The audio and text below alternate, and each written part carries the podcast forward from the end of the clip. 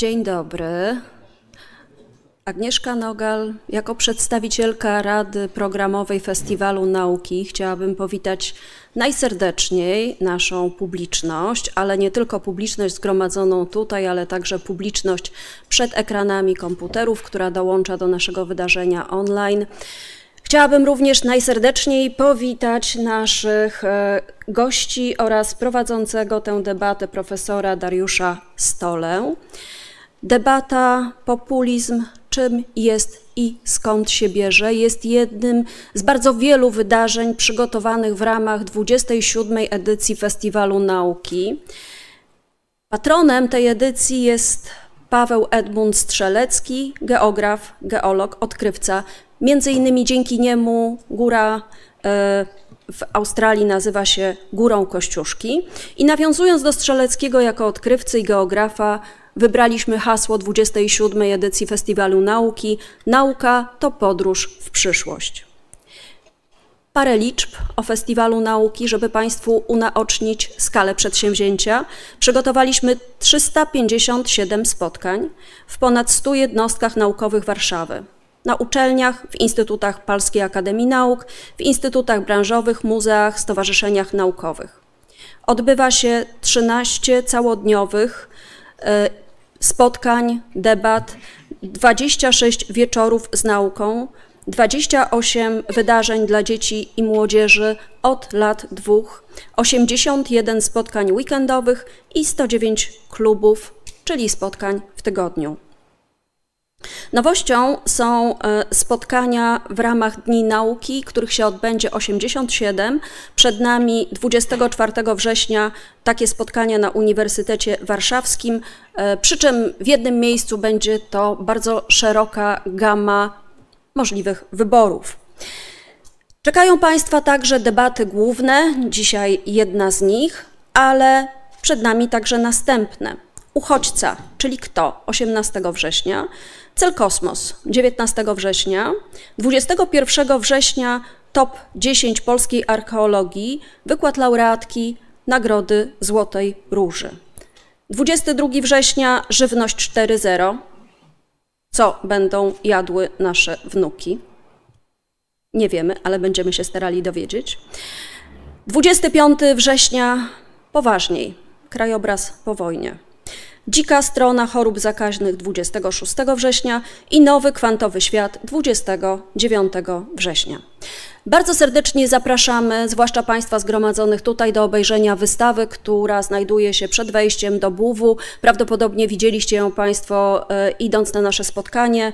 E, wystawa ilustruje 26 edycji Festiwalu Nauki. Pełny program naszego festiwalu można znaleźć online pod bardzo łatwym adresem Festiwal Nauki i znajdujemy tam wszystkie wydarzenia, których jest bardzo wiele, stąd, że tak powiem, najlepiej poruszać się, poszukując tego, co nas najbardziej interesuje w internecie. Wzorem lat ubiegłych zachęcamy do udziału w plebiscycie na najlepsze spotkanie. Oczywiście to są informacje podstawowe. Oddaję e, głos prowadzącemu debaty e, panu profesorowi Dariuszowi Stole. Natomiast Państwa zachęcam serdecznie do zapoznania się z kolejnymi informacjami, szerszymi informacjami, które są dostępne w internecie. Dziękuję bardzo.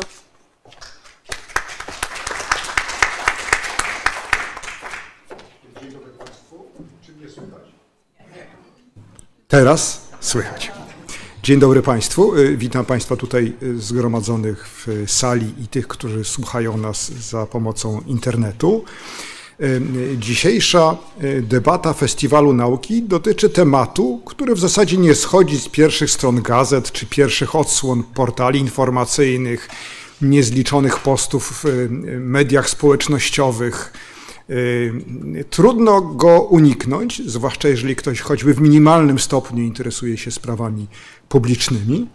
Y, natomiast budzi też zrozumiałe y, zakłopotanie, a nawet zamieszanie, dlatego że znaczenie słowa populizm, populista y, nie jest dla wszystkich jasne i często używane w sposób, który wydaje się być tylko odpowiednikiem słowa demagog. Nie każdy demagog jest populistą. Przypuszczalnie każdy populista jest demagogiem, ale o tym właśnie dzisiaj będziemy rozmawiali. Natomiast potem to, po czym poznać populistę, czy populizm jest ideologią polityczną, a może tylko pewnym stylem retorycznym, jakie cechy ma populistyczny styl uprawiania polityki, czy polityka populistów, czym się różni od polityki uprawianej przez polityków innego rodzaju. To są tematy, które warto jest poruszyć, zwłaszcza warto jest poruszyć w Polsce dzisiaj, na kilka tygodni przed wyborami, ale nie tylko w Polsce. Słowo populizm jest nie tylko odmieniane przez wszystkie przypadki w języku polskim, ale w zasadzie we wszystkich głównych językach świata, przypuszczam może, że z wyjątkiem chińskiego. Nie znam chińskiego, więc nie mogę go śledzić.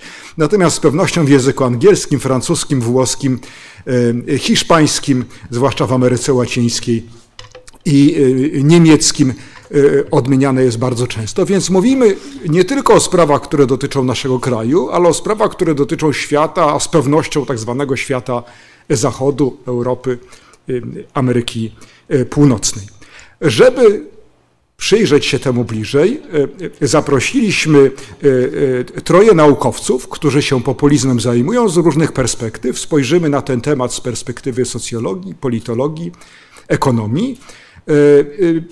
Ja zadam najpierw e, kilka dosyć prostych pytań, ale potem będziemy mieli czas na pytania ze strony Państwa. Można zadać każde pytanie. Zawsze zachęcam do tego, żeby korzystać z okazji. E, e, nie ma głupich pytań, są tylko głupie odpowiedzi, a dobre pytanie to jest połowa dobrej odpowiedzi. Więc już teraz Państwa zachęcam do tego, żeby w trakcie zapisywać sobie, gdyby pojawiła się jakaś kwestia, która Państwa zainteresuje. I w drugiej części naszego spotkania po, po odpowiedziach na te, pierwsze moje pytania będzie na to czas. E, teraz chciałbym przedstawić naszych e, e, panelistów w alfabetycznej kolejności. Pan Mikołaj Cześnik jest socjologiem i politologiem, profesorem Uniwersytetu SWPS, gdzie kieruje Instytutem Nauk Społecznych. Jest też kierownikiem Polskiego Generalnego Studium Wyborczego, a także członkiem zarządu Fundacji imienia Stefana Batorego. I jak ujął to bardzo zwięźle w jednym zdaniu, interesuje się tym, jak ludzie zachowują się w świecie polityki. Bardzo naj, najlepsza chyba definicja socjologii polityki, jaką słyszałem. E, doktor habilitowana Elżbieta Korolczuk jest socjolożką. Pracuje w dwóch miejscach, ma zdolność do bilokacji, mianowicie pracuje na Uniwersytecie Sodertorn w Sztokholmie i w Ośrodku Studiów Amerykańskich na Uniwersytecie Warszawskim. Bada ruchy społeczne, społeczeństwo obywatelskie, kategorie płci oraz rodzicielstwo. Opublikowała dwie monografie, pięć tomów współautorskich i ponad 60 tomów naukowych, w tym z Agnieszką Graf książkę Anti-Gender Politics in the Populist Moment, czyli o polityce antygenderowej. To słowo już chyba weszło do języka polskiego w, ruchu, w momencie populistycznym czy momencie populizmu, za które otrzymała nagrodę imienia Bronisława Malinowskiego przyznaną przez Polski Instytut Sztuki Nauk w Ameryce, do którego mam przyjemność należeć, także e, gratulacje jeszcze za tą piękną nagrodę. E, trzecią naszą panelistką jest pani Katarzyna Sałach-Droszcz, która jest doktorant ekonomistka, doktorantka na Wydziale Nauk Ekonomicznych Uniwersytetu Warszawskiego, ale uczy także na Wydziale Nauk Politycznych i Studiów Międzynarodowych, z którego gościnnych progów tutaj korzystamy. Była konsultantką Banku Światowego oraz analityczką w Instytucie Badań Strukturalnych, a w swoich badaniach zajmuje się nierównościami dochodowymi i majątkowymi, ubóstwem energetycznym, a także właśnie populizmem. Więc mamy oto troje uczonych, którzy populizmem zajmowali się w sposób szczególny im chciałbym zadać to pozornie proste pytanie, po czym poznać populistę, populizm czy politykę populistyczną? Czym się ci politycy i ta polityka różni od innych stylów? I może w takiej kolejności, jak Państwo siedzą, bardzo proszę, oddaję głos pani Korolczuk. Na 10 minut mniej więcej y, y, odpowiedź na pierwsze pytanie. Bardzo dziękuję za zaproszenie i cieszę się, że tu jestem, bo myślę, że rzeczywiście debaty o populizmie powinniśmy mieć jak najczęściej, żeby rozumieć to zjawisko. I ja, jako że zaczynam tą dyskusję, e, może zapoznam Państwa, być może Państwo już wiedzą, czym jest populizm, ale e, myślę, że warto sobie to uporządkować. W badaniach, czy to z obszaru polityki, czy socjologii, o populizmie e, mówi się w różnych kontekstach. Populizm to może być e, styl polityczny czy dyskurs, e, czyli pewna narracja, pewna opowieść o rzeczywistości. I tutaj patrzy się na populizm jako zjawisko stopniowalne, to znaczy ktoś może mieć bardziej populistyczny styl albo mniej populistyczny styl. Populizm może przesiąkać do różnych debat politycznych i zachowań. Mówimy też o populizmie jako pewnym stylu przywództwa, przywództwa które jest oparte o charyzmatycznego przywódcę, chociaż akurat w Polsce myślę, że akurat y, y, pan poseł Kaczyński może nie jest akurat najlepszym przykładem na takiego charyzmatycznego, mocnego przywódcę, jakim był chociażby Trump czy, czy Bolsonaro. E, no i oczywiście mówi się o tym jako ideologii. Muszę przyznać, że to jest taka, takie podejście, które mi najbardziej odpowiada, które wydaje mi się, że najwięcej wyjaśnia, ale ideologii takiej słabej, rozrzedzonej, czyli to jest ideologia, która mówi, że dzielimy się w sensie politycznym na, czy społecznym na elity i lud, te elity są zawsze skorumpowane, e, często takie połączone, międzynarodowe, globalne e, i są e, no niemoralne, mówiąc krótko, zagrażają temu ludowi, mają za dużo władzy, mają za dużo do powiedzenia, podczas gdy lud jest zawsze autentyczny, zakorzeniony lokalnie, niewinny w pewnym sensie, czyli lud jest tym obiektem demokracji i populiści twierdzą, że oni jako reprezentanci, reprezentantki ludu chcą ten lud reprezentować. To jest takie fetyszyzowanie trochę woli ludu, która z kolei ma być bezpośrednio przekazywana przywódcom politycznym i to oni wiedzą jako populistyczni przywódcy najlepiej, czego ten lud chce. No i tutaj się pojawia pytanie, czy mówimy o populizmie jako o kryzysie demokracji, czy też jako o czymś, co może mieć swoje dobre skutki. Laclau i Mów, e, para badaczy, e, mówi o tym, która zajmowała się i zajmuje e, populizmem, mówi o tym, że to jest taka korekta demokracji, to znaczy, że w momencie, kiedy mamy duże grupy obywateli, obywatelek, którzy nie czują się reprezentowani, reprezentowane, którzy nie mają głosu w przestrzeni publicznej i politycznej, wtedy często pojawia się populizm jako pewnego rodzaju korekta i w związku z tym możemy mieć albo prawicowy, albo lewicowy populizm. Myślę, że dzisiaj w Europie mamy jednak i poza nią głównie e, do czynienia z populizmem e, prawicowym. E, no i tutaj pojawia się też takie pytanie, jeżeli to jest słaba czy rozrzedzona ideologia, no to co ją wzmacnia, co ją zagęszcza, co sprawia, że ona staje się atrakcyjna dla e, dużych grup e, obywateli i obywatelek, co sprawia, że e, ona staje się spójną opowieścią o rzeczywistości, która z kolei mobilizuje ludzi politycznie. No i można to tłumaczyć w różny sposób. Jest bardzo ciekawe studium autorstwa Marty Kotwas i Jana Kubika, który, którzy wskazują, że na przykład w polskim kontekście takim zagęszczaczem tej słabej ideologii jest nacjonalizm i fundamentalizm religijny, czy też w ogóle religia. Tak? Czyli to jest taki element, e, ten nacjonalizm zresztą pojawia się w bardzo różnych kontekstach, e, za granicą również. No i pojawia się też taki element, który powoduje, że ludzie czują się grupą. To znaczy, że ten lud, to my, staje się połączone nie tylko powiedzmy słabą pozycją wobec elit czy brakiem władzy, ale też pewną wizją narodu, pewną wizją tego, kim jesteśmy jako e, Polacy katolicy czy Polki katoliczki. E, ja w moich badaniach, szczególnie w książce, o której już tutaj pan profesor wspomniał z Agnieszką Graf, przyglądam się z kolei kategorii gender jako takiej kategorii, która zagęszcza populizm i go wzmacnia ideologicznie, bo to jest bardzo ciekawe, że my często myślimy, że te wojny z gender, wojny, w których e, atakuje się e, osoby LGBT, czy feministki, czy osoby uczące gender, czy osoby trans, traktujemy jako taką naszą lokalną specyfikę. Tak? W Polsce mamy dosyć konserwatywny konserwatywny światopogląd, e, przynajmniej do niedawna mieliśmy, bo to się bardzo mocno zmieniło w ciągu ostatnich lat.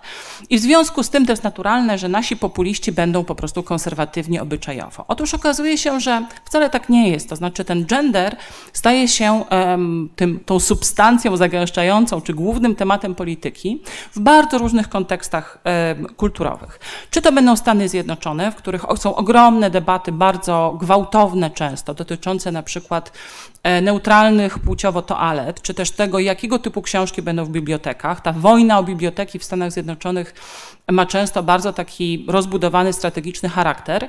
I ta kwestia płci tożsamości staje się bardzo polaryzująca, bardzo mocno mobilizująca różne grupy osób. Z kolei w Szwecji, takim kontekście, w którym też pracuję, bardzo często pojawia się ta kwestia gender w zupełnie innym kontekście, to znaczy na przykład szwedzcy demokraci, partia prawicowa, populistyczna mówi, e, no mamy w, Pol mamy w Szwecji, przepraszam, e, bardzo e, zaawansowaną równość płci, w związku z czym tak naprawdę to, co teraz robią nie, feministki czy osoby trans, zagraża takiej stabilności społecznej i to jest już ten krok za daleko. A my musimy tak naprawdę pilnować, żeby z kolei tej naszej wolności seksualnej, równości płci nie naruszyli imigranci z innych krajów. Założenie jest tutaj oczywiście takie, że osoby, które e, migrują, czy uchodźcy, to są osoby, które są mniej cywilizowane pod względem właśnie równości płci i trzeba chronić przed nimi lokalną e, społeczność. Czyli bardzo różnie to się układa i ten gender bardzo różnie jest interpretowany, ale generalnie ten gender staje się takim, takim naczyniem, w którym można umieścić różne rzeczy dotyczące równości płci, seksualności, męskości, kobiecości, reprodukcji i rodziny. I tutaj może tak e, podsumowując, e, bardzo do niedawna taką, myślę, że w pewnym sensie nadal istotna jest debata o źródłach e, populizmu. Tutaj się pojawiają takie dwie główne postawy, czy dwie główne interpretacje. Jedna mówi, to jest kwestia kulturowa. To znaczy, rzeczywiście my jako społeczeństwa bardzo szybko się zmieniamy. Pojawiają się nowe normy dotyczące e, relacji między płciami, pojawiają się nowe formy e, funkcjonowania, na przykład w rodzinie, pojawiają się nowe formy reprodukcji, to, to częściowo jest związane oczywiście z rozwojem biotechnologii i część osób czuje się zagrożona, tak? ma poczucie, że taki świat, który dobrze znali, a rodzina i, i, nasze relacje to jest też coś, co zwykle jest dla nas bardzo istotne, bardzo takie blis, bliskie sercu, że to jest coś, co jest im odbierane, czyli takie poczucie stabilności w sferze kultury, w sferze codziennych relacji, w sferze tego, co buduje nasze takie codzienne życie z innymi ludźmi. Oni czują się zagrożeni, w związku z czym dołączają do tej wojny kulturowej, mówiąc, musimy powstrzymać e, ten progres, musimy sprawić, żeby społeczeństwo pozostało takie, jakie było kiedyś, albo takie, jak w wyobrażeniach jest dzisiaj. A druga interpretacja mówi, no, chodzi o ekonomię tak naprawdę, tak? Czyli mamy do czynienia z niestabilnością e, systemów ekonomicznych, mamy do czynienia z prekaryzacją, z takim poczuciem e, i dane też to potwierdzają, że w wielu krajach, między innymi na przykład w Stanach Zjednoczonych, nowe pokolenia mają gorszą sytuację ekonomiczną niż, niż ich e, rodzice czy dziadkowie i że to jest a reakcja, tak? na obietnicę większej, e, większego włączenia, e, większej równości. Otóż, jeżeli przystawimy do e, tego obrazu e, perspektywę gender, jeżeli przez nią, e, jak przez soczewkę spróbujemy na to popatrzeć, to okazuje się, że, i taka jest moja interpretacja, że to gender tak naprawdę pozwala bardzo skutecznie łączyć w dyskursie, w opowieści takiej narracyjnej, kwestie ekonomiczne i kwestie kulturowe. Czyli z jednej strony to jest ta fetyszyzacja rodziny takiej naturalnej, czyli złożonej z mamy, taty, dzieci, fetyszyzacja pewnego modelu hierarchii e, relacji między płciami, a jednocześnie do tego się dołącza polityka społeczna.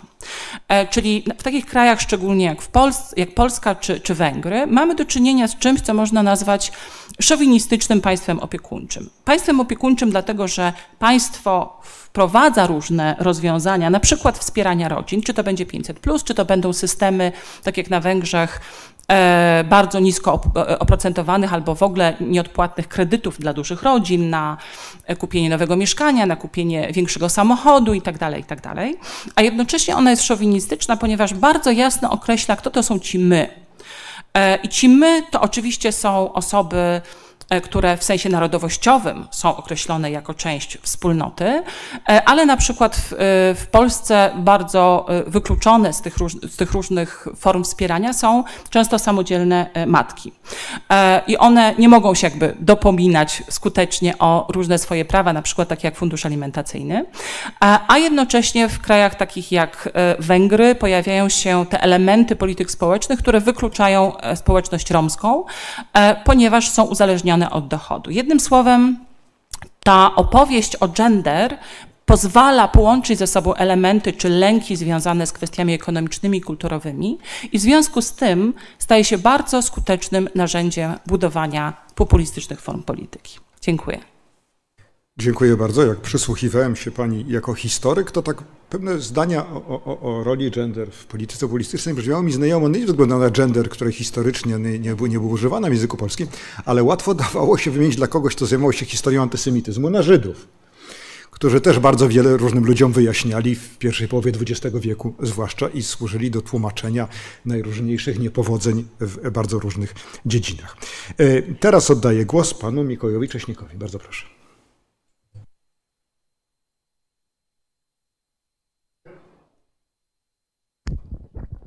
A teraz? Czy tam z tyłu dobrze mnie słychać? Doskonale. Bardzo dziękuję. E, proszę Państwa, bardzo dziękuję za zaproszenie. E, bardzo się cieszę, że tu z Państwem jestem i cieszę się, że występuję jako drugi, bo po tym e, krótkim wykładzie ja mogę właściwie tylko, nie, bo to brzmi jak złośliwość, nie, przepraszam, po tej wprowadzeniu Państwa w słownik nauk społecznych, które, które się zajmują w różny sposób populizmem. Ja mogę właśnie tylko do, kilka rzeczy dorzucić, które w moim przekonaniu i w, w naszym kontekście polskim są najważniejsze i, i najciekawsze. Także bardzo za to, e, za to dziękuję. Ja, proszę Państwa, mówiąc, będę głównie odwoływał się do e, wiedzy, którą mam z badań Polskiego Generalnego Studium Wyborczego, e, w którym mam zamiar pracować od, mam, przepraszam, przyjemność pracować od, jeszcze od zeszłego wieku. To był projekt długo związany z kiedyś naszym macierzystym instytutem, czyli Instytutem Studiów Politycznych Polskiej Akademii Nauk. Potem on się przeniósł do, do SWPS-u. E, projekt ma już ponad ćwierć wieku i zajmuje się głównie wyjaśnianiem tego, co się dzieje w Polsce wokół wyborów, e, w związku z wyborami i po wyborach. No i populizm, jak się Państwo domyślają, w tym kontekście pojawił się już lata temu.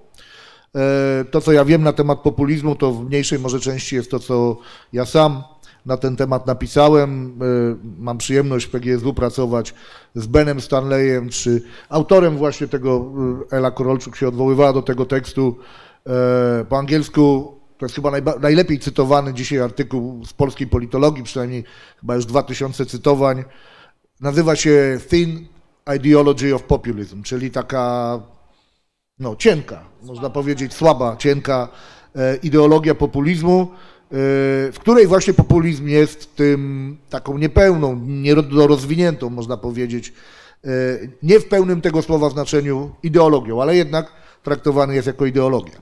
Kiedy ja słyszę pytanie pana profesora Stoli, no dobrze, to po czym poznać populistę, to powiedziałbym, że kilka rzeczy, poza tymi, o których profesor Korolczuk powiedziała, kilka rzeczy jeszcze bym dorzucił. Przede wszystkim charakterystyczne dla myślenia o populizmie i dla tej takiej systematycznej analizy populizmu jest to, że mówimy o populizmie od strony popytowej i podażowej.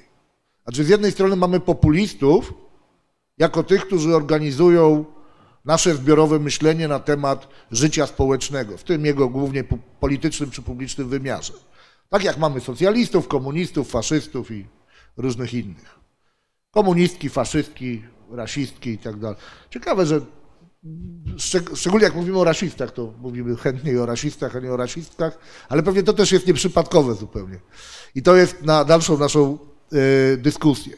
Natomiast nas w PGSW na pewno bardziej niż elity interesują masy i interesują ci, których możemy nazwać populistami z racji tego, że są jakimiś wyborcami, obywatelami, Zadajemy sobie też pytanie, czy w ogóle populiści jako nie elita, nie elita rozumiana w takim socjologicznym sensie, e, czyli jako jakaś grupa, która ma dostęp większy niż zwykli ludzie do jakichś zasobów, a w związku z tym może organizować życie polityczne, zrzeszać się w jakieś stronnictwa, narzucać pewne narracje, proponować pewne programy polityczne. Nas interesuje, czy po drugiej stronie też są jacyś populiści. I literatura światowa, także polska, e, wychodzi z założenia, że jest coś takiego jak populista obywatel, obywatelka, populistka. E, I ona się czymś charakteryzuje i ta rzecz, na którą ja bym zwrócił uwagę, to jest kwestia czegoś, co my sobie roboczo nazywamy symplicyzmem, co ma wielki związek z takim ruchem antyoświeceniowym, który no jest, widać na przykładzie szczepionek i stosunku do nich społecznego, to, że dorobek oświecenia rozumiany jako szanowanie racjonalności, postępowania systematycznego, ram, takiego jak w ramach akademii i tak dalej, no że ono przeżywa jakiś yy, i cały nasz świat społeczny, który jest ufundowany właśnie na takim oświeceniowym i racjonalnym jednocześnie myśleniu, no on przeżywa kryzys, powiedzmy najdelikatniej. To znowu to jest pewnie temat na osobną w ogóle dyskusję, ale co do tego, że tak jest, to nie wiem, jeśli ktoś z Państwa ma e, wątpliwości, to chętnie o tym później porozmawiam. E, ten kryzys e, myśli oświeceniowej powoduje, że różnego rodzaju proste, a czasami wręcz prostackie rozwiązania proponowane obywatelom stają się popularniejsze coraz, można powiedzieć. Y, tutaj też nie bez znaczenia jest oczywiście postęp technologiczny. Kiedyś Zecer był tym gatekeeperem, jak to się ładnie w języku kochanowskiego mówi, który zapobiegał temu, żeby różne głupoty nie były publikowane szeroko. Zecer, dobrze, to już tłumaczę. Człowiek, który układa czcionki. Inaczej można było głupoty sobie wykrzykiwać po rogach, po rozstajach dróg, ale siła rażenia była niewielka. Dzisiaj jak ktoś napisze coś głupiego na Instagramie, tam to raczej zamieści jakiś obraz niezbyt mądry, ale gdzieś wykrzyczy w mediach społecznościowych, o których mówił pan profesor Stola, to siła rażenia tej głupoty jest ogromna. I błyskawiczna jeszcze przy okazji.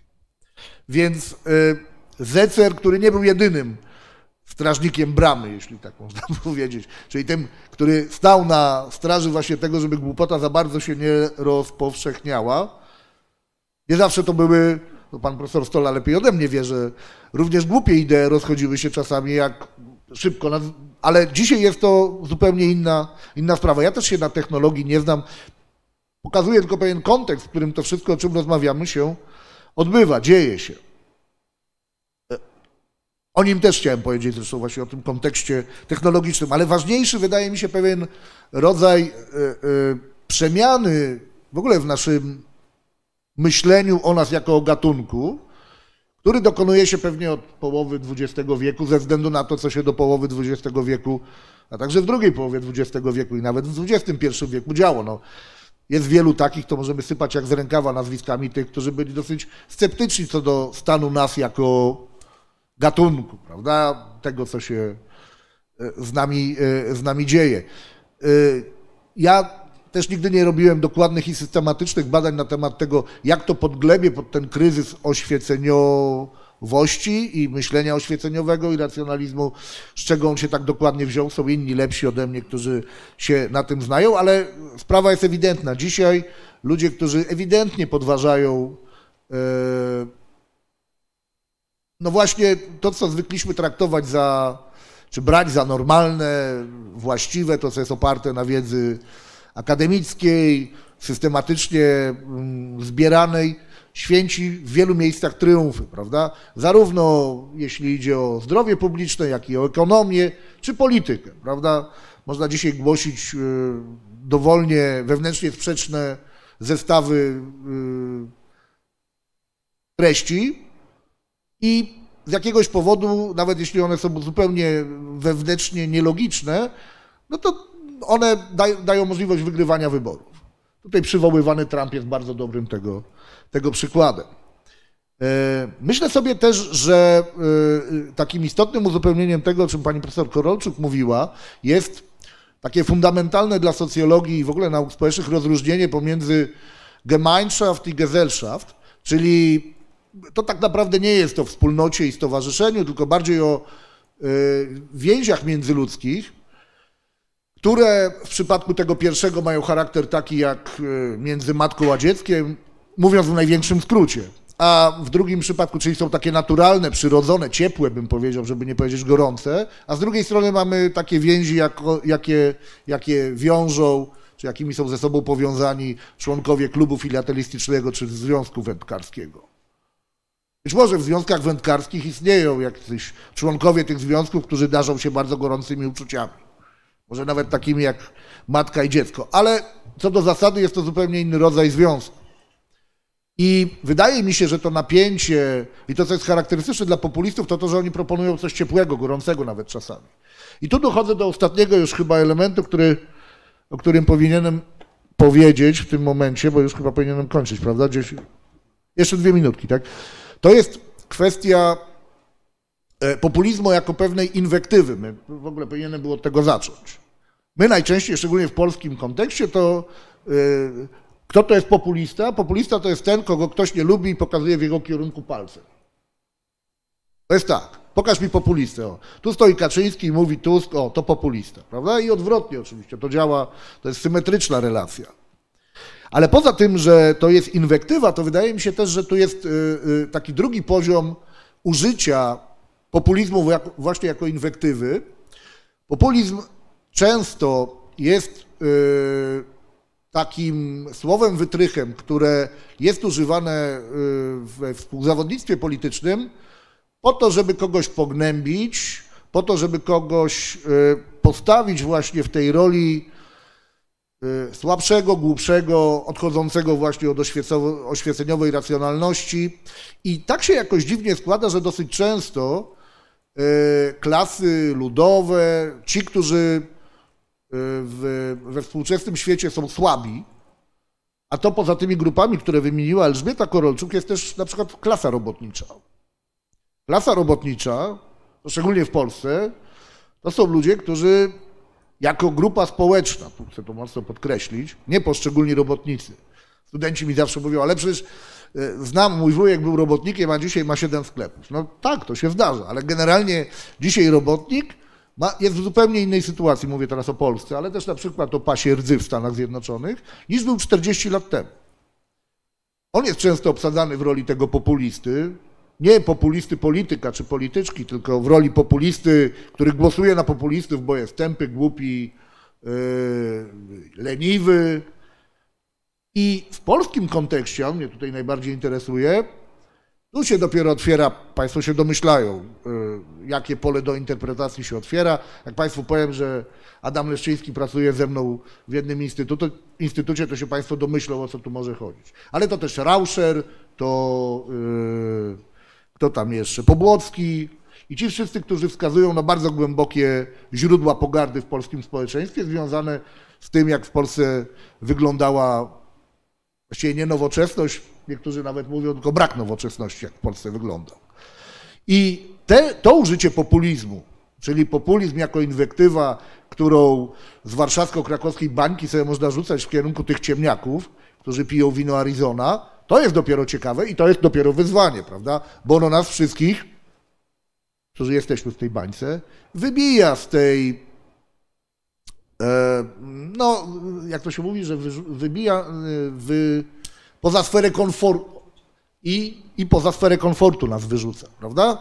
To jest i to jest dla mnie, y, to mówię to, jak sobie myślałem o dzisiejszym spotkaniu, to myślałem, że to powiem, ponieważ to nada jakiegoś, znaczy nie jestem pewien, że nada czy, i czy nada, ale być może nada jakiegoś kolorytu naszej dyskusji. To jest trochę prowokacyjne, ale też jestem w stanie tej tezy o tym, że i o tym wariancie i aspekcie populizmu w Polsce warto rozmawiać, e, jestem w stanie bronić. Dziękuję bardzo.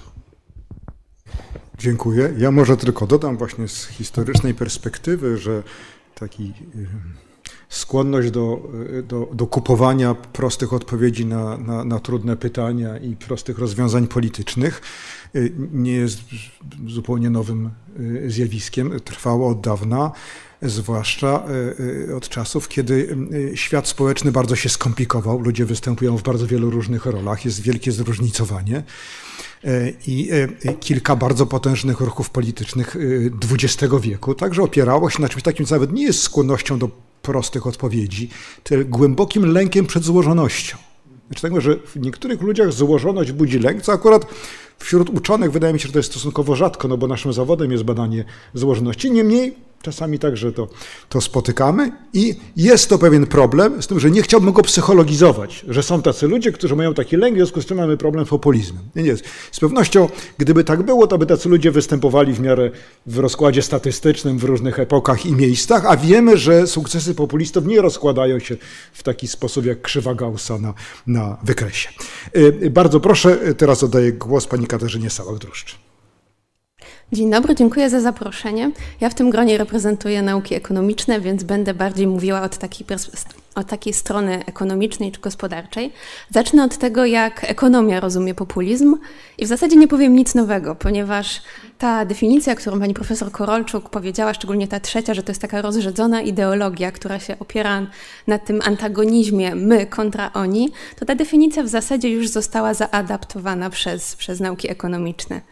Ekonomia ma taki kompleks, że ona pretenduje do tego, żeby być nauką ścisłą e, i wszystko ściśle mierzyć i dowodzić, ale jednak w, ostatnim, w ostatnich latach coraz bardziej, mam wrażenie, się zaprzyjaźnia z innymi naukami społecznymi i na przykład właśnie takie e, taka, takie, takie definicja, która nie brzmi jakoś ekonomicznie, tak nie ma tutaj w niej żadnego odniesienia do gospodarki, jednak już jest uznana, myślę, w ekonomii jako mm, obowiązująca. Nie było tak oczywiście od początku e, i wcześniej, wcześniej mam na myśli lata 90., e, w ekonomii definiowano populizm przez pryzmat, w zasadzie przez pryzmat badań nad populizmami Ameryki Łacińskiej w drugiej, w drugiej połowie XX e, wieku. Więc to mówiono, że populista, czy lider populistyczny, czy partia populistyczna to jest taka partia, która kładzie nacisk na wzrost gospodarczy i na redystrybucję, jednocześnie umniejszając ryzyko inflacji i ryzyko deficytu budżetowego. Tak jakby nie zwracając uwagi na to, że, że, że ekspansywna polityka fiskalna może spowodować inflację. I ta definicja, którą przytoczyłam, ona pochodzi od dwóch takich badaczy, badaczy od Dornbusza i Edwardsa. I oni właśnie badali te populizmy e, Ameryki Łacińskiej i zdefiniowali taki cykl życia populistów. Powiem o tym, zgadzam się, że to, czy ocenicie to Państwo, czy, czy w dzisiejszym kontekście to jeszcze jest nam do czegoś przydatne, czy nie. E, bo zdecydowanie były to populizmy lewicowe i tu zgadzam, tak jak już przedmówcy powiedzieli, to, co obserwujemy w, w, Euro, w Europie obecnie, no to są populizmy bardziej prawicowe. No ale ten cykl, ten cykl życia, który ci badacze e, sformułowali, cykl życia oczywiście w cudzysłowie, no właśnie polegał na tym, że zaczynało się od tego, że było powszechne niezadowolenie z nierówności. Ludzie byli niezadowoleni, e, duża ich część czuła się mm, nie, nie, niezadbana przez państwo. E, to ich denerwowało, no i na, jakby na tej złości populiści wygrywali wybory i rzeczywiście e, wprowadzali te polityki, które obiecywali, czyli politykę redystrybucji i właśnie, właśnie takiej ekspansji fiskalnej, czyli transfery socjalne, świadczenia socjalne i tak. I to oczywiście powodowało taki krótkoterminowy boom, prawda? E, jednak jak się, jak się nie, nie, trudno, nie trudno domyślić, w drugiej fazie tego cyklu inflacja zaczynała rosnąć. Podaż nie nadążała za popytem, rosły też oczekiwania inflacyjne, ludzie zaczęli robić, zaczynali robić zapasy, tym bardziej podaż nie nadążała za popytem. No i w trzeciej fazie inflacja wymykała się spod kontroli. My to znamy z historii, prawda? E, znaczy nie z naszej historii, ale znamy, znamy dobrze historię tych państw. E, za tym, co za tym szło, za tym, za tym szła stagnacja płac realnych, wzrost bezrobocia. E, jak, jak ta inflacja się wymykała spod kontroli, to czasem, czasem rządy e, reagowały na to subsydiowaniem żywności czy kosztów transportu, co jeszcze bardziej pogłębiało problem, jeszcze bardziej zwiększało deficyt budżetowy. Czasem rządy reagowały kontrolą cen, co w sensie ustawianiem na przykład maksymalnych cen na, na żywność czy na, czy na paliwa, to tym bardziej to powodowało niedobory. E, ucieczka kapitału, hiperinflacja i tak dalej. E, no i populistyczny rząd upadał. No i czwarta faza, e, w czwartej fazie wyborcy wybierali nowy rząd, który obiecywał ortodoksyjną stabilizację, często przy, przy pomocy międzynarodowych instytucji, takich jak Międzynarodowy Fundusz Walutowy. taką, była, obiecywał, wprowadzał taką politykę zaciskania pa, pasa, no ale jakby konsekwencją tego było to, że płace się stabilizowały na, na jeszcze poziomie niższym niż przed całym początkiem tego cyklu. E, I jakby co tu warto powiedzieć, jakby jaki jest z tego wniosek, to że jeżeli w międzyczasie nie było poprawy w instytucjach i instytucjach rozumianych nie jako urzędy i organizacje, tylko szerzej, jako tak zwane reguły gry formalne i nieformalne, czyli na przykład korupcja i nasze przyzwolenie na korupcję to też jest instytucja w tym, w tym języku, e, to jeżeli nie było, nic się tutaj nie zmieniało, to zaufanie do nowego rządu było nadal niskie, tak jak wcześniej. System potrafił upaść i cykl potrafił się powtórzyć, prawda? Tak więc to, co opisałam, to, to, są, to jest przykład lewicowego populizmu. I tutaj zgodzę się wcześniej z profesor Korolczuk, że rzeczywiście mamy te dwa takie główne, jeżeli, jeżeli, populizm jest taką rozrzedzoną ideologią, no to mamy dwa takie główne komponenty, wokół których się e, koncentruje, czyli ekonomię i kulturę, gospodarkę i kulturę. E, I literatura ekonomiczna nie wchodzi w taki, w taki głęboki niuans, jak tu pani profesor mówiła. Bardziej mówi po prostu, że, że te populizmy, które w centrum stawiają gospodarkę, e, czyli te, w których tą znienawidzoną elitą są finansiści, bankowcy, e, oligarchowie, czy wręcz kapitaliści, to, to są populizmy lewicowe. Natomiast te populizmy, przepraszam, które, które w centrum stawiają kwestie kulturowe, kwestie związane z tożsamością, które często też wskazują właśnie na taką trzecią grupę, w tej dychotomii my, oni pojawia się trzecia grupa, na przykład imigranci czy jakaś mniejszość etniczna i oskarża się tę elitę o o chronienie tej grupy. To wtedy tak, tego typu populizm jest prawicowy. I co warto, warto, uważy, warto zauważyć, w tym rozumieniu elita jest to elita polityczna, a nie elita gospodarcza, prawda? E, co ciekawe, właśnie jednocześnie te, te populizmy prawicowe e, nie muszą, e, potrafią, mogą tak jak populizmy lewicowe potrafią być inkluzywne w sensie, w sensie kulturowym, tak jak tak populizmy prawicowe mogą, potrafią wręcz e, promować liberalną politykę gospodarczą. Czyli to nie jest tak, że to się, to się miesza obecnie, to znaczy, to znaczy jakby się przyjrzeć temu, co się dzieje w Europie, to, to nie jest oczywiście ten uproszczony podział, który przedstawiłam, on nie jest taki do zastosowania jeden do jednego, mamy jakąś tam skalę, ale jakby na przykład zliczyć wszystkie, e, wszystkie populizmy, że tak uży, będę używała tego słowa w liczbie mnogiej, może, może to kogoś razi, e, od, od 1900 roku do 2020 jest takie badanie e, Manuela Funke i, i współautorów, w którym jakby policzył populistycznych liderów, e, no to, to mniej więcej to jest stosunek jeden do jednego, mniej więcej i klasyfikował ich właśnie według tego, co, co powiedziałam, to mniej więcej równo, porówno mieliśmy do tego czasu populizmów prawicowych i, i lewicowych. Jak to jest czasem. Jeszcze półtorej minuty.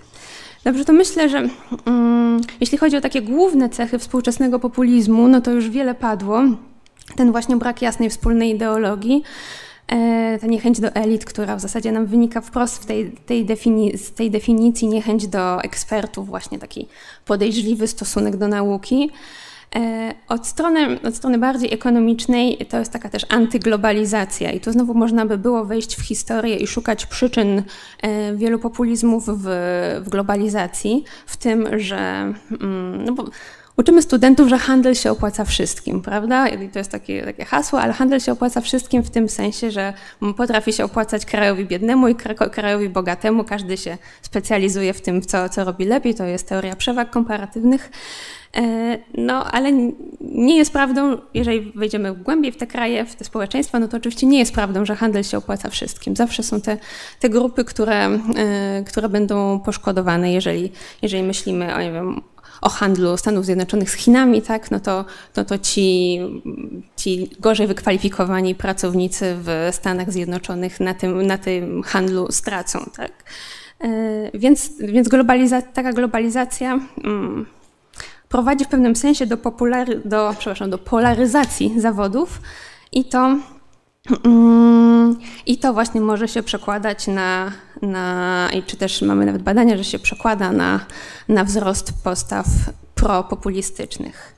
Jeszcze do tych głównych cech, e, e, nie wiem czy to, czy to padło, taki autorytaryzm. Jakby w tej, tej dychotomii my kontra oni, to my się traktuje tak trochę jednorodnie, więc... E, więc w zasadzie, jeżeli my jesteśmy taką homogeniczną grupą, po prostu przedstawicielami ludu, który też jest homogeniczny, no to, no to w zasadzie polityka może być wówczas zredukowana do jednego lidera, jednego silnego lidera, prawda? E, o stylu komunikacji to już, to już, już pan, pan profesor Cześnik mówił o tym uproszczeniu przekazu. To można więcej mówić, też są badania ekonomiczne no właśnie na temat nowych mediów, mediów społecznościowych i ich wykorzystania przez populistów i dlaczego one się tak cieszą e, popularnością, dlaczego Trump miał 87 milionów obserwujących na Twitterze. E, jakby jakie cechy tych mediów społecznościowych to powodują.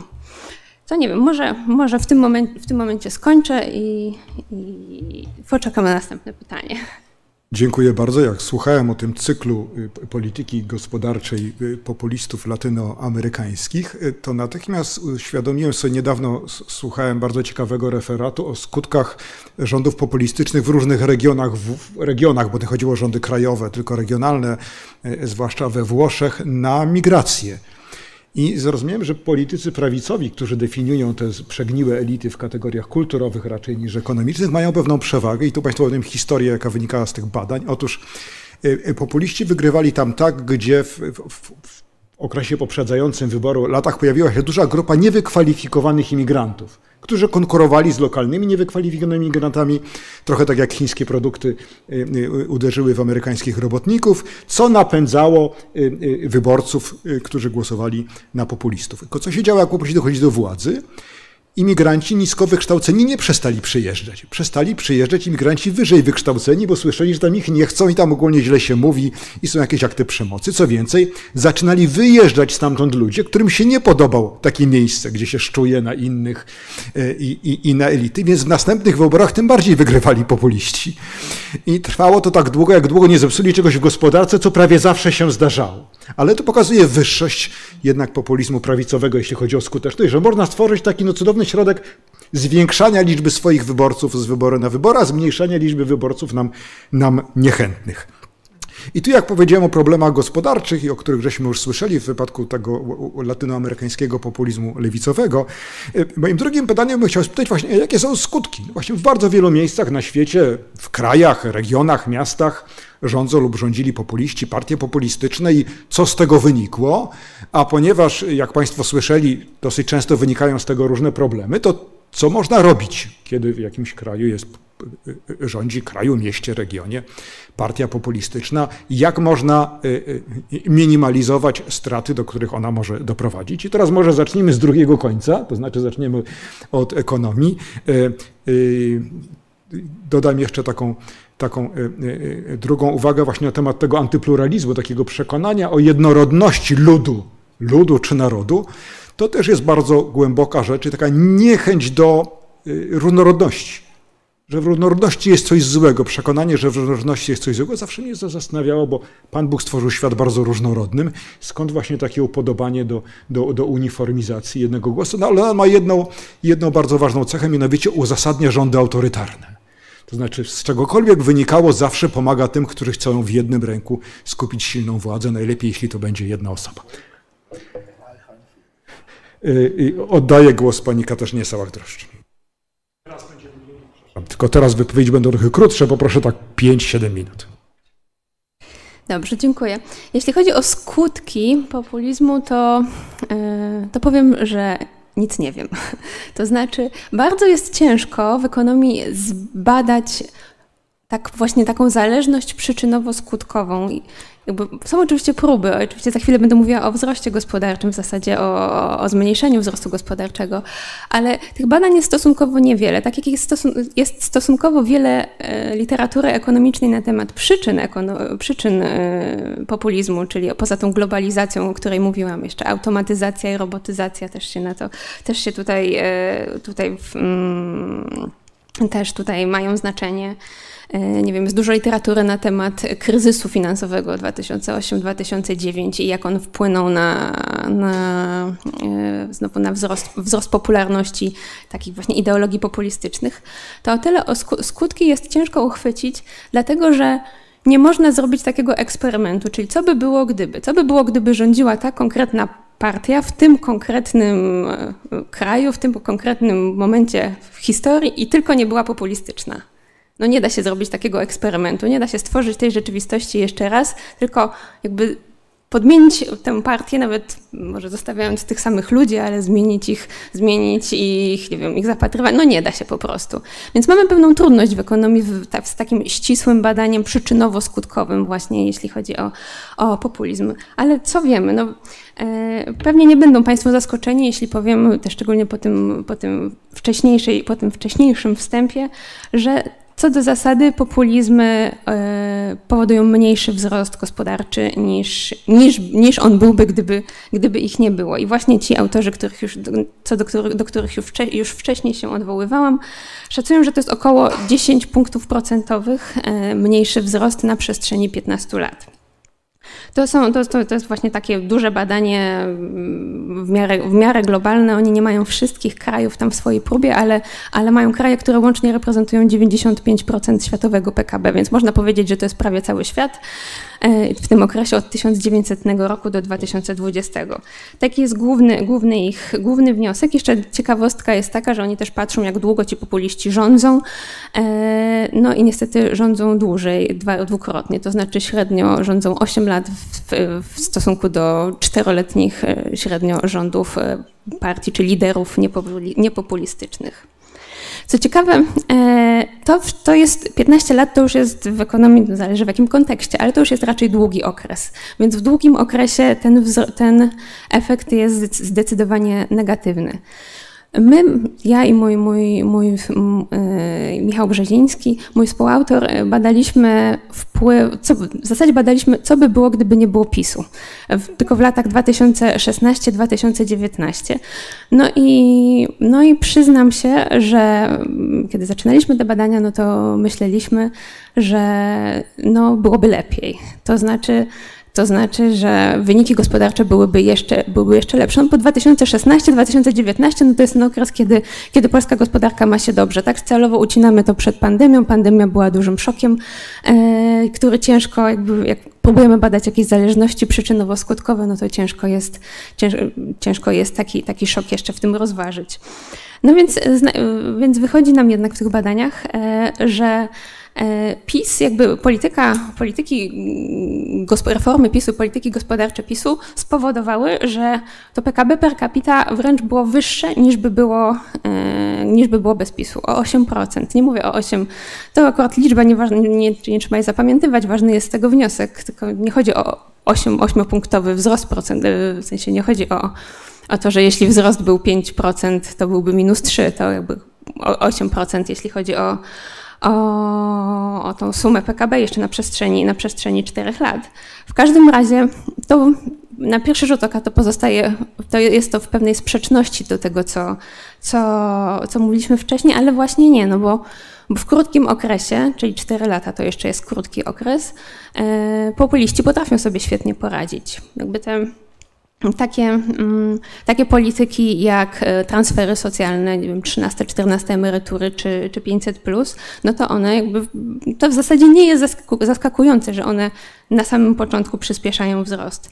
Co będzie później, to tego nie wiadomo. No a poza tym, e, co jeszcze, co jeszcze mówi literatura na ten temat, na temat skutków populizmu, to na pewno zwraca uwagę na, na rozkład instytucji demokratycznych, tak? E, a wiemy, wiemy z prac Darona Czemoglu, że, że stabilne instytucje demokratyczne przekładają się na, na większe innowacje, na, na akumulację kapitału, też kapitału nie tylko fizycznego, ale też e, społecznego, ludzkiego, związanego z edukacją.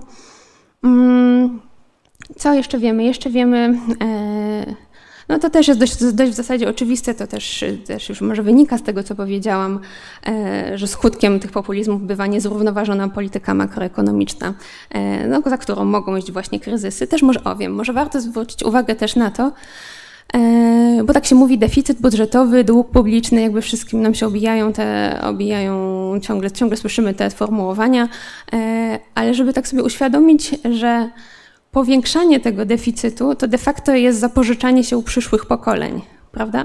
Więc to jest, mm, to jest coś może na co, taka, taka krótkowzroczność populistów, e, nie myślenie właśnie w takiej kategorii, nawet jeżeli to się deklaruje, to, to się raczej nie myśli w takich kategoriach długookresowych. To myślę, że to też właśnie jest jedna taka, taka cecha. Dobrze, dziękuję.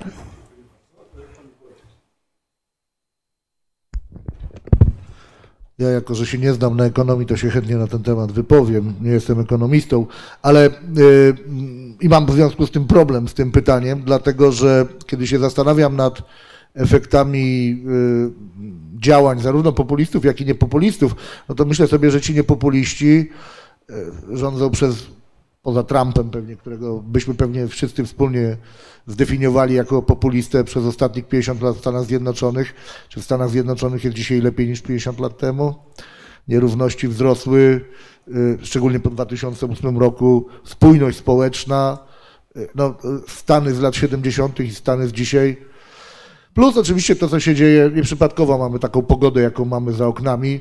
Jeśli Państwo nie widzą związku między tym, jak wygląda współczesny kapitalizm, a tym, co się dzieje za oknami, no to zdajmy sobie sprawę z tego, że paradygmat wzrostu, który rządzi ekonomią od, jako nauką, yy, dzisiaj on jest pewnie już bardziej tam po Piketty w, Waruf, w Varoufakisie kontestowany, ale dalej chyba jednak zdecydowana większość ekonomistów to są ludzie, którzy mówią wzrost dobrze, brak wzrostu źle. No a my chyba musimy, jak się zdaje, jako gatunek, odpowiedzieć sobie na pytanie, czy to się da długo jeszcze ciągnąć. Wydaje się, znaczy jest wielu, którzy się, jak mówię, znają na ekonomii, bo ja się na tym nie znam, e, którzy mówią, że się po prostu nie da, że prędzej no po prostu e, katastrofa klimatyczna doprowadzi do tego, że nie wiem, na przykład miliony ludzi z Afryki ruszą, znaczy ruszą jeszcze w większej liczbie niż to się dzieje, to się dzieje dzisiaj, ale to oczywiście też chodzi o Azję, no to jest masa rzeczy, ja tylko je sygnalizuję.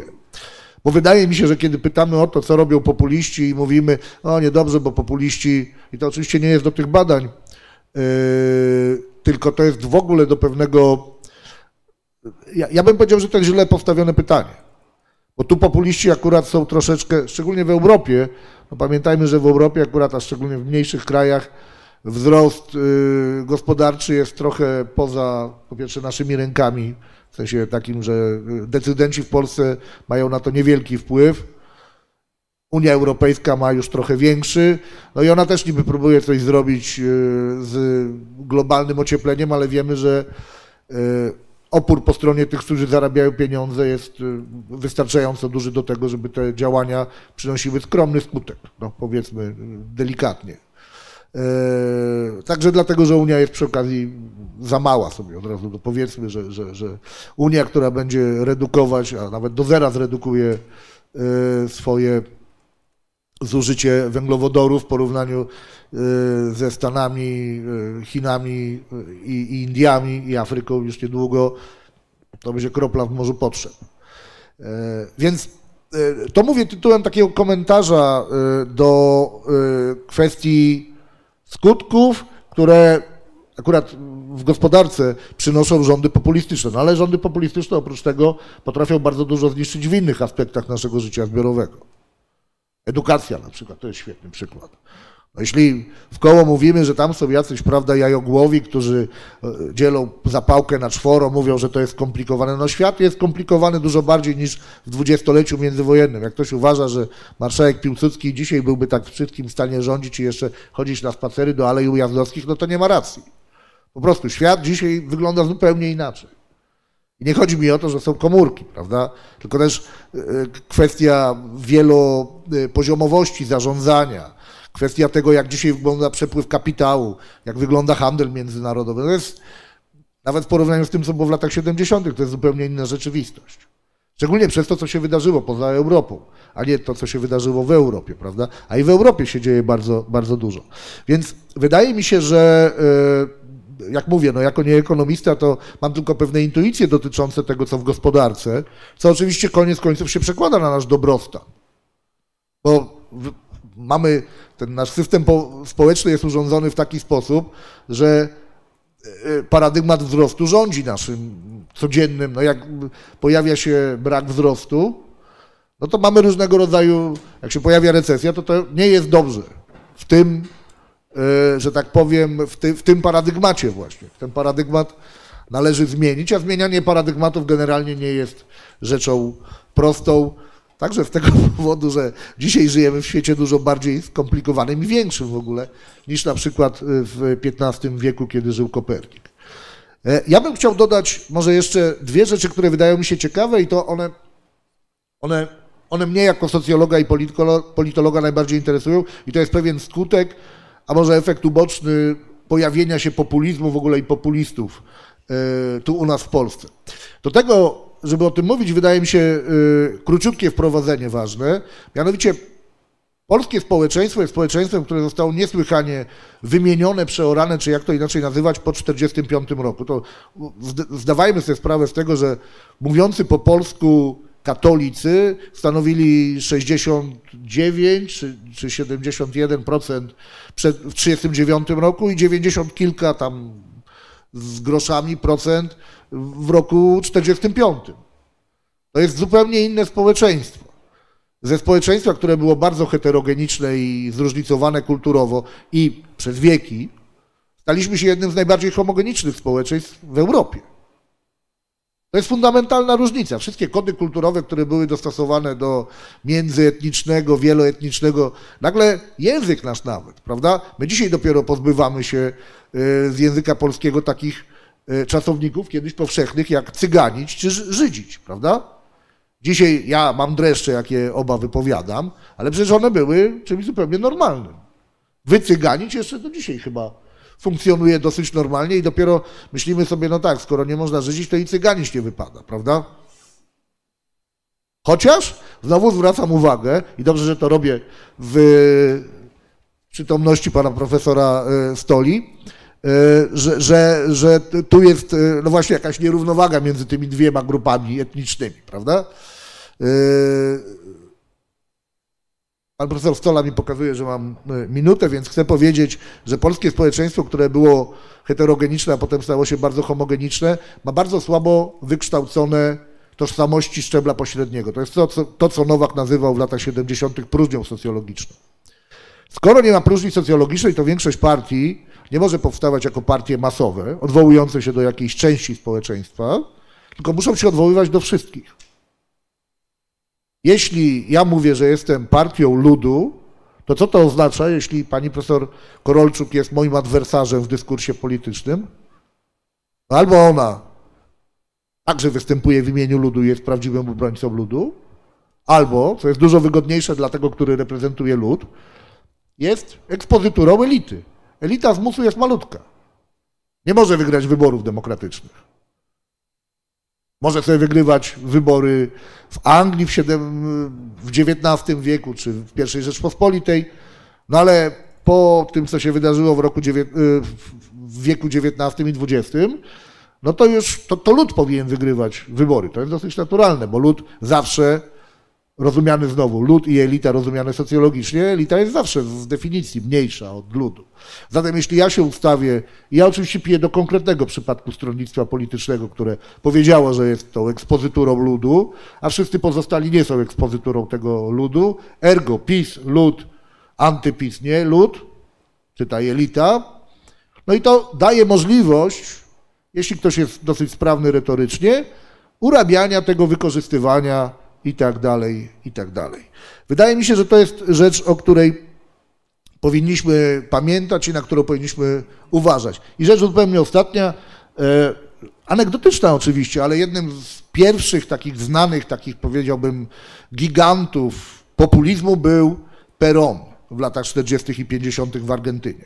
Argentyna to był w latach 30. kraj w pierwszej dziesiątki rozwoju, dobrostanu obywateli i tak dalej. Dzisiaj Argentyna jest tam, gdzie jest. Nie jest w pierwszej dziesiątce na pewno. Więc można nieco anegdotycznie powiedzieć, że szczególnie Peron i peronizm w ogóle za, jakby to ładnie powiedzieć, skaziły y, argentyńską politykę na, na dekady, to Argentyna jest takim, powiedziałbym, groźnym memento. To trzeba się przyglądać. Było naprawdę kwitnące i wszystko wyglądało, że jeśli ktoś z Państwa był w Argentynie, to wie, że lata 30 to były tam, to był złoty wiek. No a potem już no jest tak, jak, jak jest przez, przez ostatnich 60 czy 70 lat. Dużo gorzej. Dziękuję bardzo. To ja może krótko i tak mm, lubię liczbę trzy, więc może trzy konsekwencje i trzy sposoby działania, które mogłyby nam pomóc poradzić sobie z, e, z populizmem. Po pierwsze, polaryzacja. My mówimy o polaryzacji głównie w sensie politycznym, ale polaryzacja to jest coś, co nas bardzo głęboko dotyka na takim poziomie emocjonalnym, społecznym i codziennym. E, I dotyka nie tylko populistów, ale też nas wszystkich. Czyli takie przekonanie, po pierwsze, że ludzie, którzy się od nas e, różnią poglądami politycznymi, są bardzo spójnymi jednostkami, które reprezentują coś, z czym my się nie zgadzamy w sposób fundamentalny, a co za tym idzie, nie możemy nawet podjąć debaty z nimi. To są te badania dotyczące na przykład Stanów Zjednoczonych, które pokazują, że dzisiaj mniej więcej dwa razy więcej ludzi reprezentujących i partię zresztą demokratyczną i republikańską nie wyobraża sobie nawet mieszkania obok ludzi, którzy mają inne poglądy polityczne, albo na przykład nie wyobraża sobie tego, że takie osoby mogłyby wejść do rodziny e, poprzez małżeństwo. Czyli e, to jest polaryzacja bardzo głęboka, taka powiedziałabym, połączona z emocjami i postrzeganiem osób różniących się poglądami politycznymi jako kogoś totalnie obcego. Druga kwestia dotyczy spadku zaufania do państwa. To znaczy, e, i to dotyczy tego i semplicyzmu, i polityk gospodarczych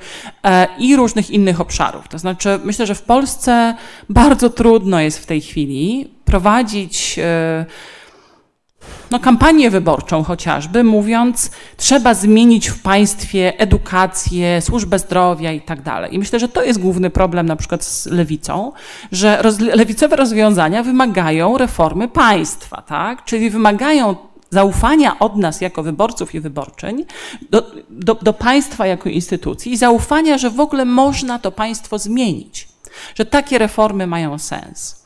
E, I tutaj się odwołuję do książki e, Sadury Sierakowskiego, która pokazuje, że właśnie w związku z tym część osób wybiera to, co oni nazywają e, cyniczną polityką, czy cynicznym wyborem. Ja bym to nazwała racjonalnym w tej sytuacji. Wybieramy pieniądze do kieszeni. Bo skoro państwo nie działa, nie można go zreformować, przestajemy w to wierzyć, no to chyba jest oczywiste, że no, to jest racjonalny wybór. No jak, jak nie wierzę w to, że, że y, reformy długofalowe będą wprowadzone i będą nam niedobre, no to już wolę sama zdecydować o tym, jak te pieniądze zostaną e, wykonane, wydane, przepraszam. I trzecia rzecz, e, to jest słowo, które się tutaj nie pojawiło, ale to jest po prostu faszyzm. Tak? Czyli to jest moment, w którym to umoralnienie polityki e, i tego podziału pomiędzy my i oni powoduje, że e, traktujemy elitę jako zagrażającą, zagrażającą naszym dzieciom, zagrażającą naszym rodzinom, zagrażającym naszemu narodowi, a w związku z tym uznajemy, że przemoc staje się po prostu narzędziem politycznym. E, mamy tutaj Ewę Majewską na sali, która napisała książkę Feministyczny antyfaszyzm i, i myślę sobie, że to jest rzeczywiście ta dyskusja e, kolejna, którą być może powinniśmy rozpocząć, bo e, pytanie jest też, gdzie się kończy populizm, a gdzie się zaczyna faszyzm. Dla mnie rzeczywiście sytuacja, jaka ma miejsce chociażby na granicy polsko-białoruskiej, gdzie państwo polskie bezprawnie działając powoduje śmierć ludzi i to jest traktowane jako coś usprawiedliwionego, jako coś oczywistego, jako coś właściwego, to jest element faszystowski. To jest ten moment, w którym zgadzamy się na to, że ludzie nie mają przyrodzonej godności i praw, tylko w zależności od tego, od swojej etniczności, pochodzenia, koloru skóry, możemy się godzić na przemoc wobec nich i na ich śmierć. E, I to jest moment bardzo niebezpieczny. To jest taki moment, powiedziałabym, którego bardzo powinniśmy pilnować, o którym powinniśmy mówić, bo nie ma żadnej wątpliwości, że państwo, które ma monopol na władzę i może używać tej władzy wobec pewnych grup, będzie używało, używało tej, e, tej władzy wobec innych i zresztą już używa.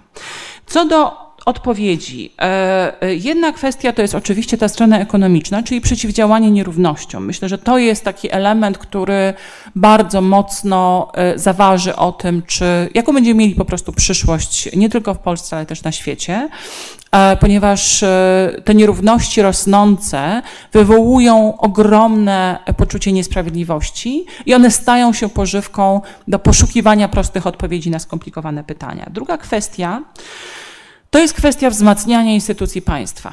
I obie te rzeczy są o tyle trudne, że one oczywiście zależą od rządzących, a w znacznie mniejszym stopniu zależą od nas tutaj siedzących, czy państwa tutaj na, na sali, chyba że państwo są w takich instytucjach, które funkcjonują.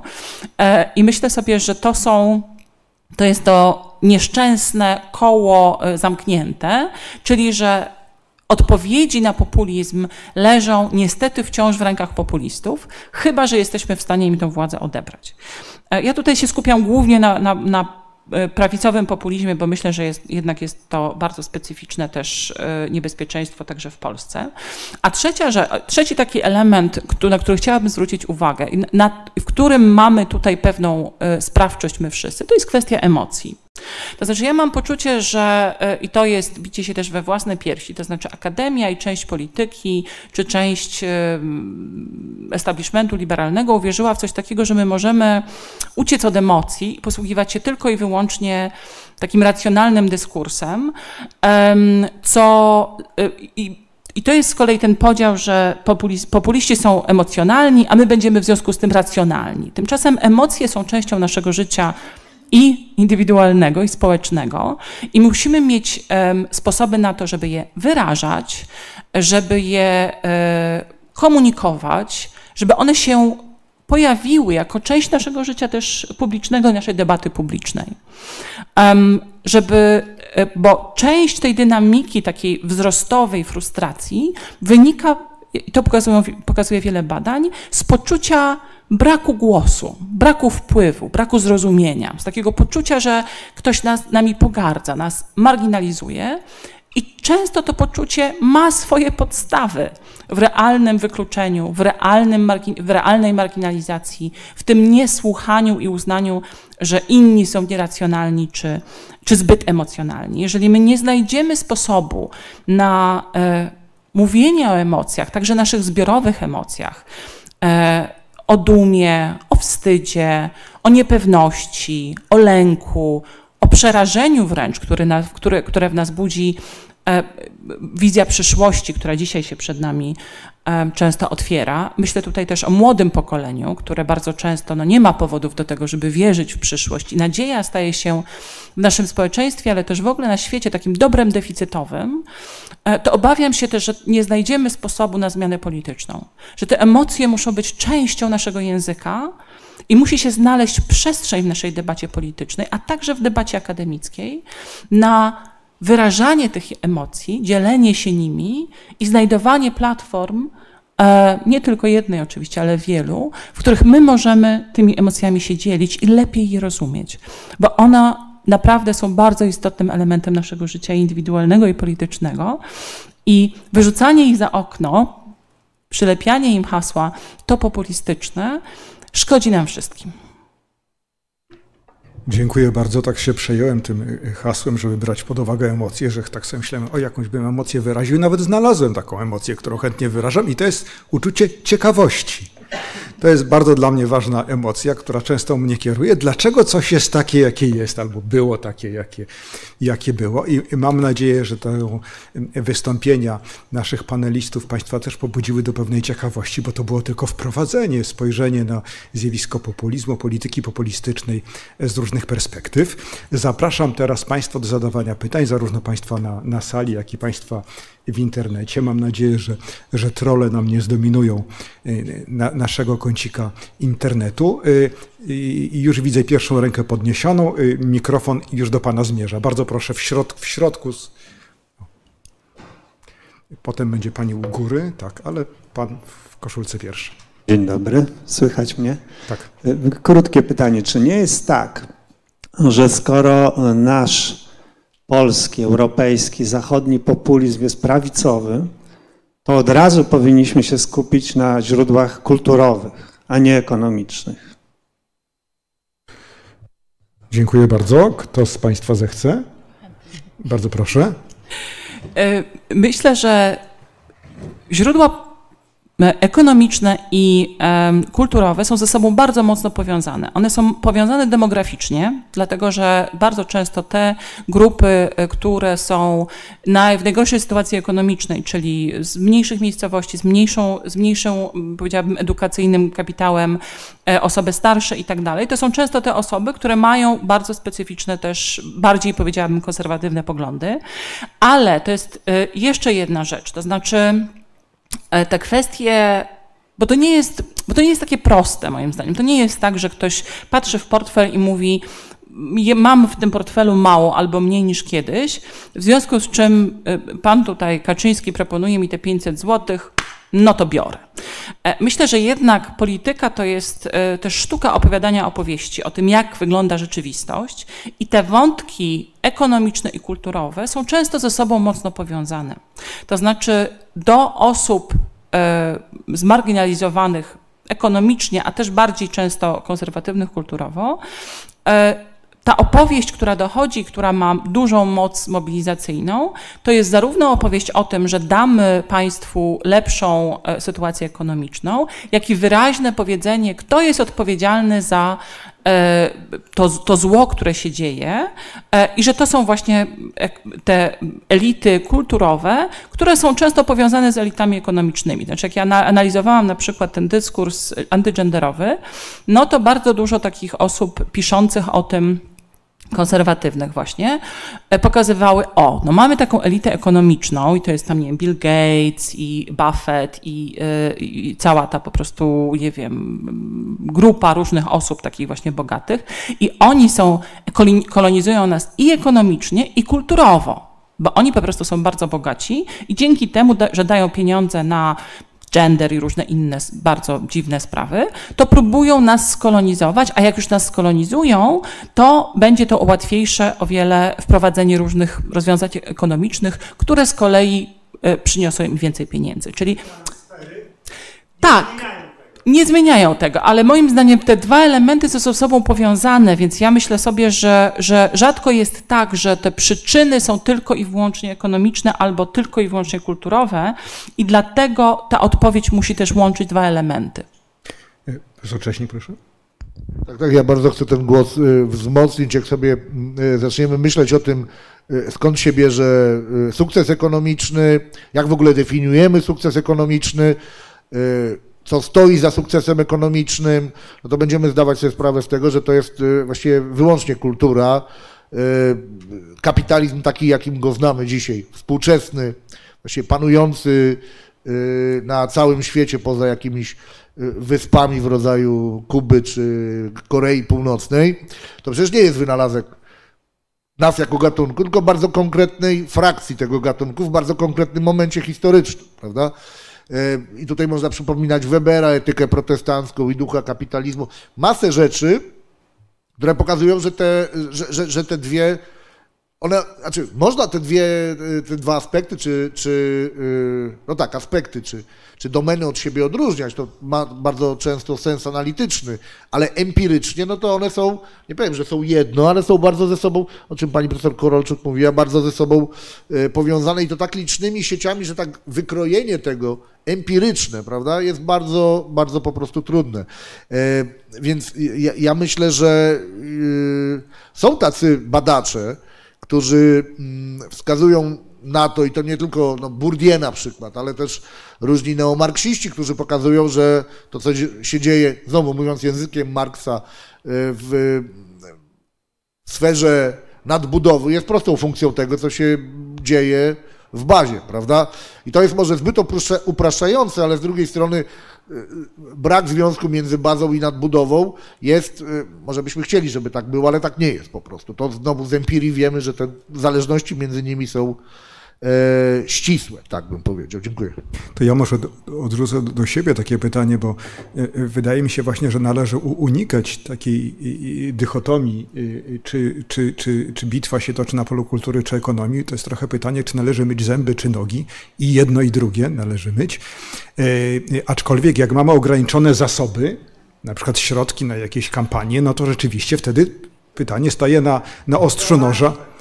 Tak, pytanie staje na ostrzu noża i y, y, y, uzmysłowiłem sobie nagle, że poniekąd coś, co, co ja sam tak, nie, nie jak, jakimś projektem politycznym, tylko takim przekonaniem, że to jest prawda, właśnie przekonanie, że świat jest różnorodny i Panu Bogu taki świat się podoba i należy go zaakceptować, jest pewnym argumentem w tym sporze właśnie. On zmierza do tego, żeby udomowić różnorodność. W postaci różnorodności się zmieniają i budzą lęk, zwłaszcza nowe formy różnorodności budzą lęk.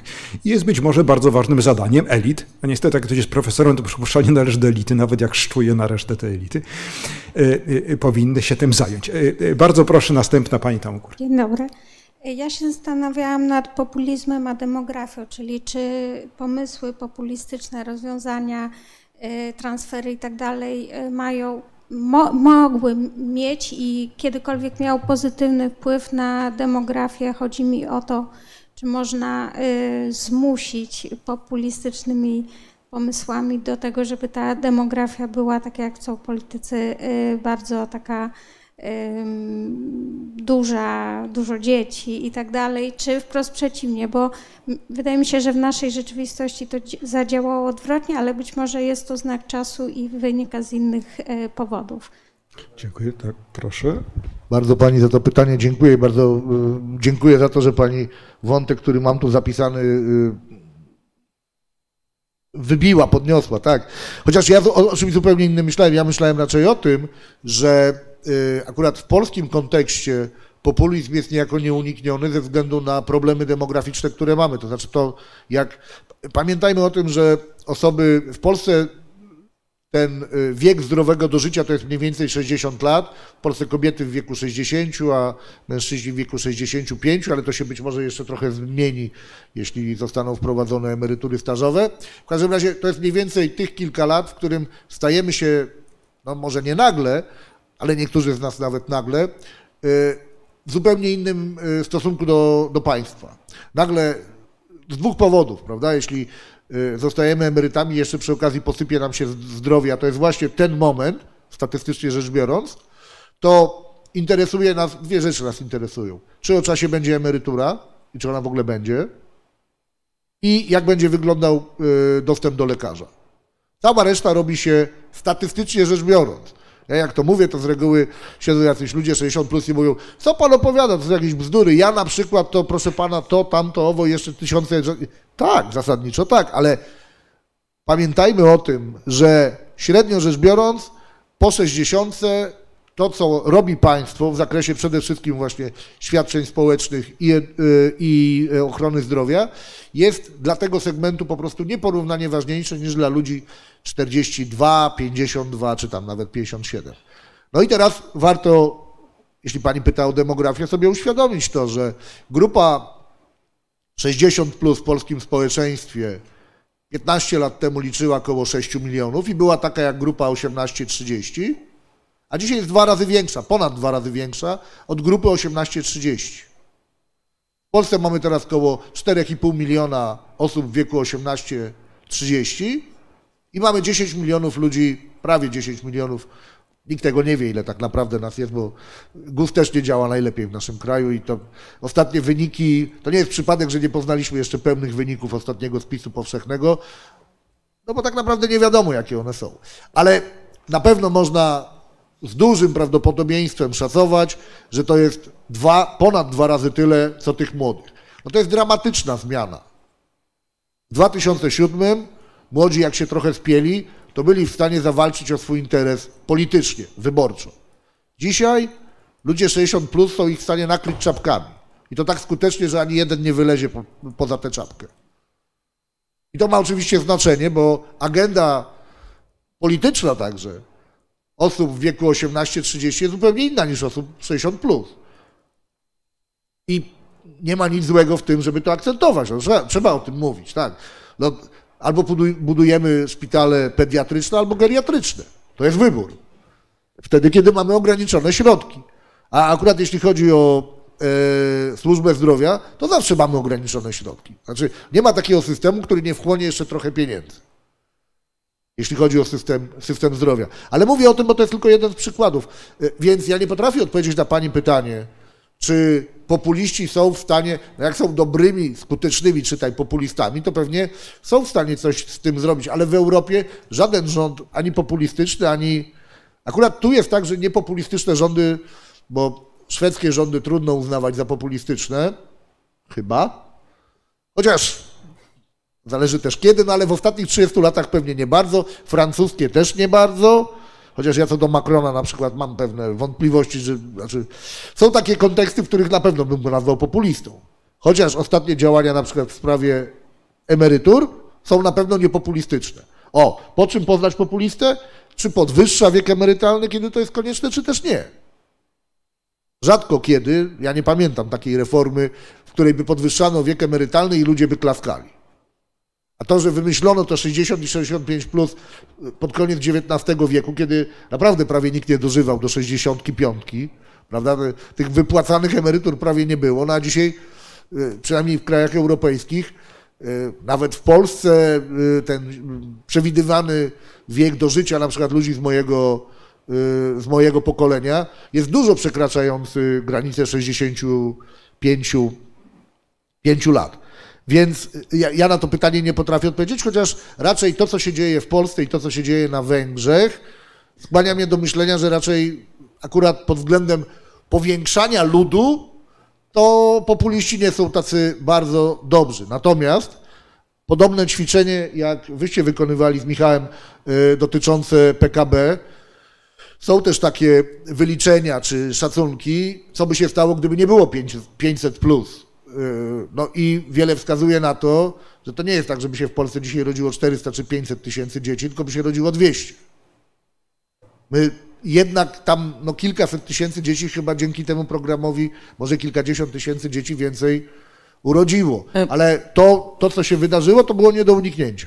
Przepraszam, że tak wejdę w słowo, ale mam pytanie jedno odnośnie... Jeszcze chwileczkę, bo odpowiem Dobrze. jeszcze na to pytanie i zaraz mikrofon trafi do Pani. Pani Katarzyna, proszę. Tak, już tutaj dawałam sygnał Panu Profesorowi, że jeszcze chciałam adwocem tego, tej demografii, tych świadczeń. Ja bym nie chciała, żeby to zabrzmiało, że świadczenia społeczne, na przykład właśnie takie jak 500+, plus, są, są złe z definicji, tak? Że, że to jest takie narzędzie populistów, które które pomaga im wygrać wybory, co oczywiście jest prawdą, znaczy może nie oczywiście, ale to faktycznie jest prawdą, myśmy to zbadali, czyli wyizolowaliśmy ten efekt tego transferu 500 plus e, na decyzje wyborcze i wyszło nam, że e, w 2015 roku nie było jeszcze efektu, czyli ludzie nie uwierzyli w obietnicę. Jakby nie za, sama obietnica nie wystarczyła, natomiast faktycznie w 2019 roku efekt był istotny i dzięki, wyliczyliśmy, że dzięki temu transferowi e, PiS dostał około 500 do 700 tysięcy głosów więcej. To się, gdyby nie miał tych głosów, to, to miałby mniej więcej 200, tam 35-37 miejsc w Sejmie, więc miałby mniejszość. Tak? Znaczy musiałby szukać partnera koalicji. E, tak, odpowiedziałam. Przepraszam, chciałam powiedzieć właśnie 225-227, mniej niż 230, tak mniej niż połowa. E, natomiast jeszcze jeśli chodzi o to 500, no to właśnie zaczęłam od tego, że nie chciałabym, żeby to zabrzmiało, że to jest złe, no bo nie zapominajmy, że jednak 500 znacząco zmniejszyło stopę ubóstwa wśród rodzin z dziećmi, tak? Więc to nie jest. Szczególnie chyba wielodzietnych. No szczególnie wielodzietnych, jakby siłą, siłą rzeczy, prawda? Więc i co jeszcze, co jeszcze jest ciekawe może w tym kontekście, to badaliśmy też, czy jakby czy to, że, że ludzie jakby zareagowali na ten transfer i część, część ludzi się przekonała do tego, żeby zagłosować na PiS w kolejnych wyborach, to czy to jest taki instrumentalny klientelizm na zasadzie, że o to może jeszcze dadzą więcej, czy jest w tym jakiś taki motyw wdzięcznościowy i motyw większej identyfikacji z partią. I badaliśmy, jak wpłynęło to na poparcie dla dwóch polityczek, które są kojarzone najbardziej chyba z 500+, czyli Beaty Szydło i Elżbiety Rafalskiej, na ich poparcie w wyborach do Parlamentu Europejskiego w 2019 roku, co nie powinno mieć żadnego znaczenia, no bo ludzie zasadniczo wiedzą, że to nie Parlament Europejski decyduje o tym, czy będą większe świadczenia socjalne w Polsce, czy nie. No dobrze, może nie wiedzą, też wiadomo, że frekwencja w tych wyborach jest dużo niższa niż, niż, w, wyborach, e, niż w wyborach naszych, do naszych parlamentarnych. No i właśnie wyszło nam, że, że, że, jakby, że i Szydło i Rafalska dostały jakby dodatkowe głosy jakby z samego faktu tego, że były, wynikającego z tego, że były kojarzone z tym, z tym świadczeniem 500+. Y, dziękuję bardzo. Ja może tylko dodam taką ogólną uwagę, ponieważ y, partie populistyczne nie słyną z wysokiej jakości polityk publicznych i związek jest dosyć prosty, dlatego że zwalczając te elity nie darzą wielkim szacunkiem nauki i ekspertyzy. Co jednak ma jakiś skutek. Jak naukowcy wierzą, że jak jakaś polityka ma solidną podbudowę w badaniach naukowych, to może jest lepsza od takiej, która tylko wynika z przekonania y, decydentów. A rzeczywiście nie, nie znam żadnego badania, które by wskazywało na korelację pomiędzy niepopulistyczną polityką a wyższą dzietnością w tym kraju. Tu dużo potężniejsze siły są zaangażowane, ale rzeczywiście to, powiedziałbym tak, to chyba jednak nie przypadek, że kraje skandynawskie czy Francja które nie są gniazdami europejskiego populizmu. Natomiast można by się spytać, Y, czy w krajach, gdzie jest związek, y, y, łączy się problem dzietności z problemem rosnącej różnorodności etnicznej w wyniku imigracji, nie jest potem paliwem dla populistów, prawda? Takie przekonanie, że przyjeżdżają ci Arabowie i mają siedmioro dzieci, to jest nieprawdą. Jeszcze w pierwszym pokoleniu nawet to ulega zmianie u migrantów, ale to troszeczkę inna sprawa. Tam już pani czeka z mikrofonem czy, w ręku. Czy ja mogę tylko odwocem jedną rzecz, bo ja się tak uśmiechnąłem a propos, a propos tego pytania o y, Parlament Europejski. Tu akurat mam twarde dane, bo w PGSW w 2015 roku pytaliśmy o to, w jaki sposób, co prawda pytaliśmy o to, jak są wybierani w Polsce y, posłowie do Parlamentu Europejskiego i prawidłową odpowiedź potrafiło podać 57 czy 58% obywatelek, obywateli. W związku z tym to, że jest jakaś część czy segment, który może myśleć, że to właśnie Parlament Europejski jakoś wpływa na przykład na transfery, tego bym nie wykluczał. Przepraszam, ale to mi się wydawało konieczne, żeby to dopowiedzieć. Bardzo proszę. Ale na pewno? Tak, tak, tak. Te, teraz już tak. Może pan profesor jeszcze coś chciał teraz rzucić, tak. bo nie chcę panu tak odbierać tej możliwości. No bardzo dziękuję, państwa się bardzo fajnie słucha. To jest bardzo dla mnie taki e, atrakcyjny panel i, i bardzo wam dziękuję za, za, za to, co e, zostało powiedziane do tej pory. Tak sobie myślałam o tych emocjach, bo też one jakoś wydają mi się ważne i wydaje mi się to ważnym elementem też teorii polityki feministycznej, że się zwraca uwagę właśnie na afekt w przeciwieństwie do takich na ogół pozbawionych zainteresowania afektem, zwłaszcza liberalnych opcji teorii politycznej. I teraz myślałam sobie też o, o takim wyparciu właśnie emocji przez zwłaszcza liberalne stronnictwa polityczne, E, i o tym, że te emocje jakby powróciły w tych ośmiu gwiazdkach, prawda, że mamy e, wyraz emocji, on jest bardzo tak e, szałowo, powiedziałabym, artykułowany, no ale pytanie, czy to jest na przykład, czy ten wyraz emocji po pierwsze jakby jest taki na dłuższą metę akceptowalny, bo myślę, że dla wielu ludzi nie, tak, to znaczy nie mogą nawet się podpisać, powiedzieć, użyć tych ośmiu gwiazdek, ale to nie będzie coś, z czym by chcieli być utożsamiani, utożsamiane. I zastanawiam się nad możliwością kreowania wspólnoty, przez y, jakby osoby o liberalnych poglądach, bo lewica sobie jakoś z tym radzi, tak? W sensie wydaje mi się, że wyborcy, wyborczynie lewicy mają takie poczucie, że do czegoś tam należą i to trochę celebrują. Y, konserwatyści oczywiście tak, natomiast liberałowie nie.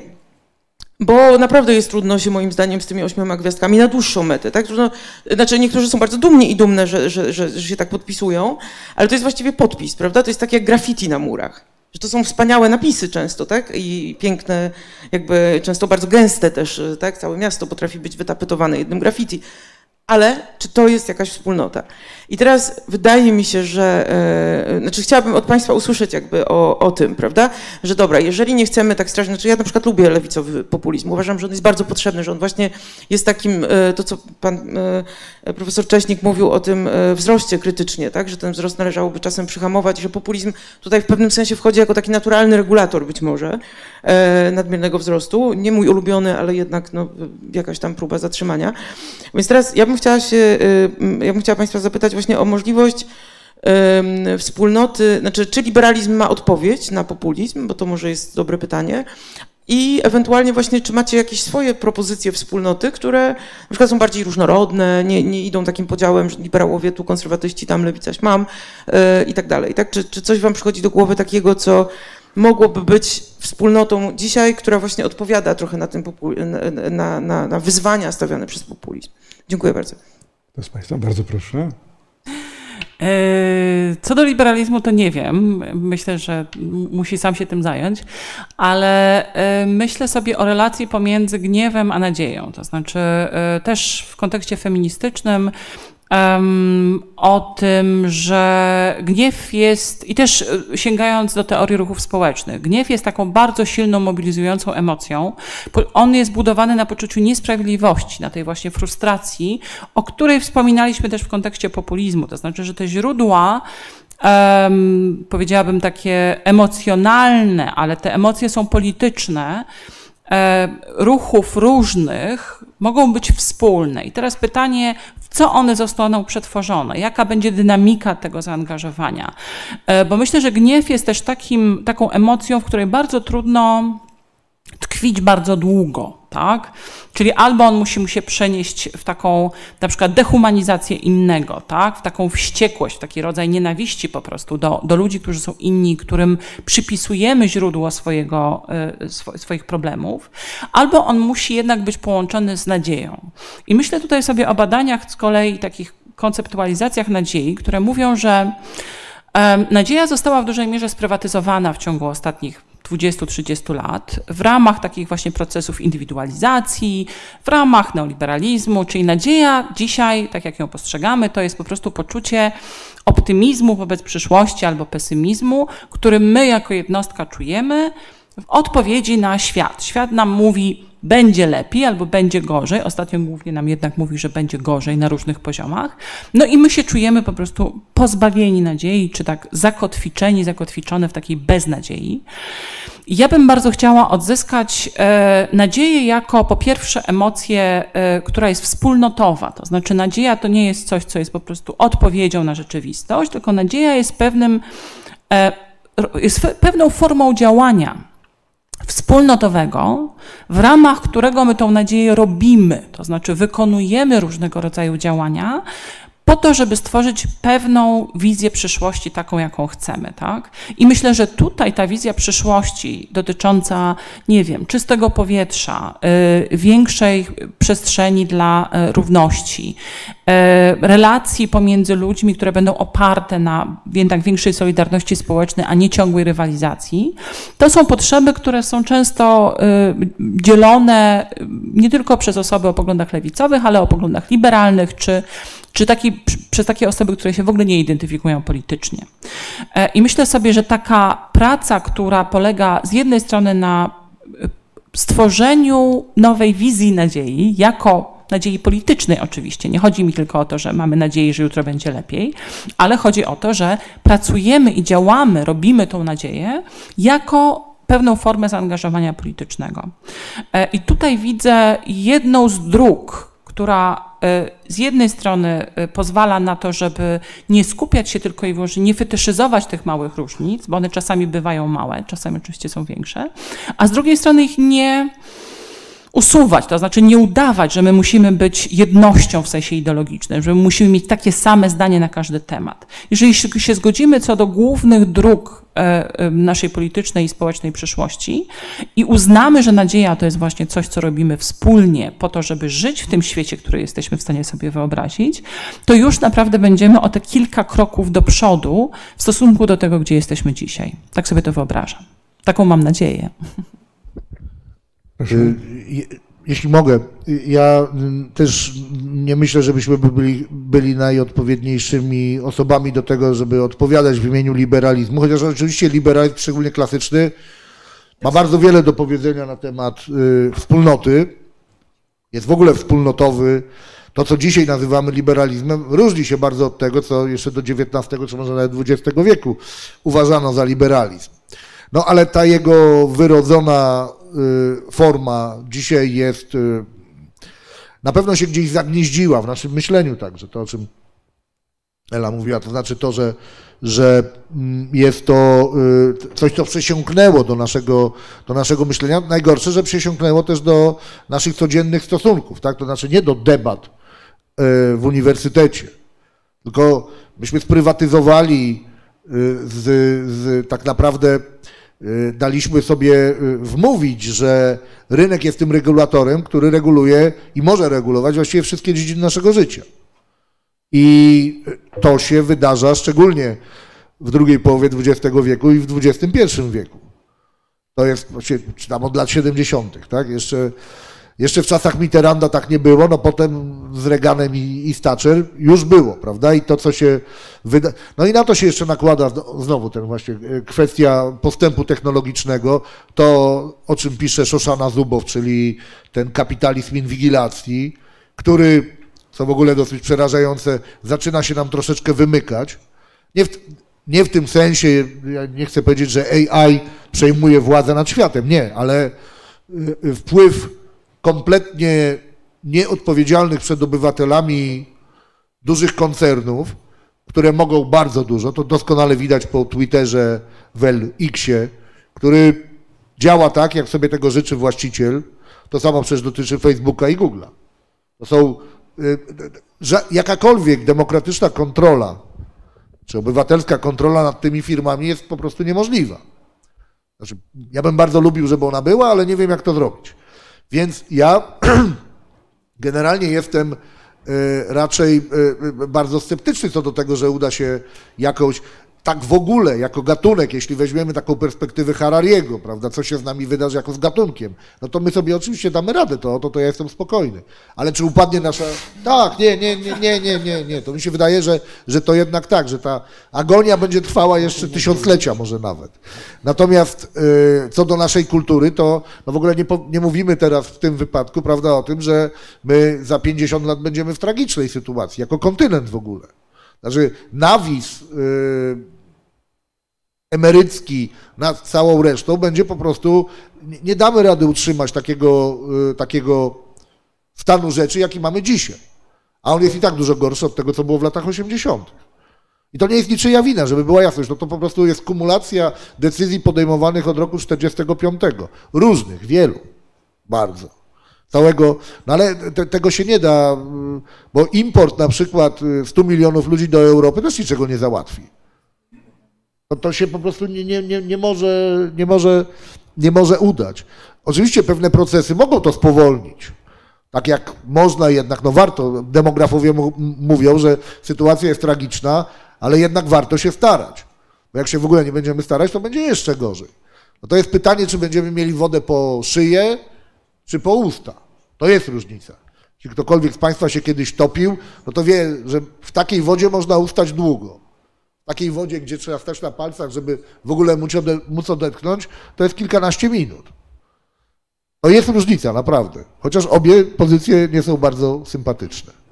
Przepraszam, chciałbym powiedzieć coś optymistycznego, ale, ale nie poniekąd, wypada nawet poniekąd, y, mydlić oczu. No. Poniekąd pan powiedział, ja byłem właśnie zaskoczony tą nadzieją dotyczącą, że ludzie jako gatunek dadzą sobie radę i pomyślałem, że tutaj właśnie realizuje pan przed, usłyszany przed chwilą apel e, e, pani Korolczuk. Ja, jak usłyszałem słowo nadzieję się bardzo ucieszyłem właśnie dlatego, że mamy wielką tradycję e, no, o bardzo różnych źródłach, w tym silnych źródłach chrześcijańskich, nie traktowania nadziei jako zdolności prognozowania rzeczy miłych, tylko jako cnoty. E, e, cnoty i to nie tylko cnoty prywatnej, ale też cnoty publicznej, co jest ważne i to warto do, do tego wracać, ale oczywiście nie sądzę, żebyśmy znaleźli tutaj odpowiedź na, na fundamentalne pytanie, które pani postawiła, niemniej warto je stawiać. To jest jedno z ważnych pytań. Jako historyk może tylko dodam, że no, by, były bardzo różne liberalizmy. Można było być liberałem i jednocześnie imperialistą, zwłaszcza brytyjskim, e, przez jakiś czas, więc bardzo różne uczucia można było wiązać z polityką liberalną. E, w okresie zimnej wojny można było być liberałem i tym Cold Warriorem, tym zimnym wojownikiem, który był zdecydowanym antykomunistą i to też budziło silne uczucia w różnych krajach, więc wydaje mi się, że ta historia nie jest zamknięta aczkolwiek z pewnością utrudnia ją y, y, coś, co jest dużo szersze niż zmiany na scenie politycznej, znaczy takie rosnące myślenie o różnych aspektach życia w kategoriach ekonomicznych. Ja na przykład lubię używać słowa kapitał społeczny, ale potem się gryzę w język, że to jednak jest wprowadzanie ekonomii tylnymi drzwiami do myślenia o wielu rzeczach, które nie zawsze takim językiem były nazywane. Y, kto chciałby zadać jeszcze pytanie? Bardzo proszę panu góry.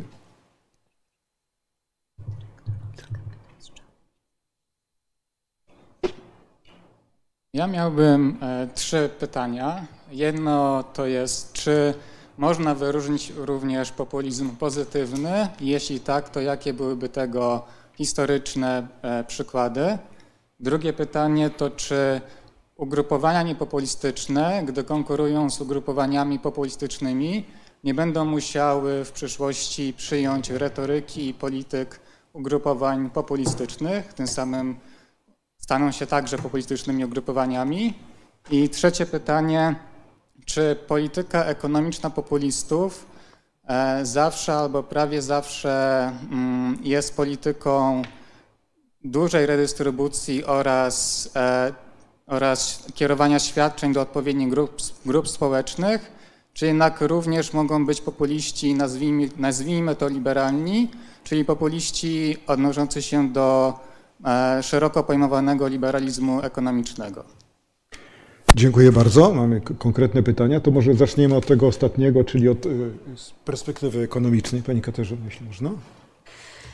Yy, zaczynając od trzeciego pytania, nie, nie zawsze. To znaczy, możemy sobie wyobrazić takie populizmy, które, które, yy, które właśnie nie, nie opierają się na tych politykach redystrybucyjnych, czyli nie, nie, nie kierują, nie muszą yy, kierować tych polityk świadczeń, znaczy nie muszą się opierać na tych świadczeniach, tak, i, i na tym jakby bazować.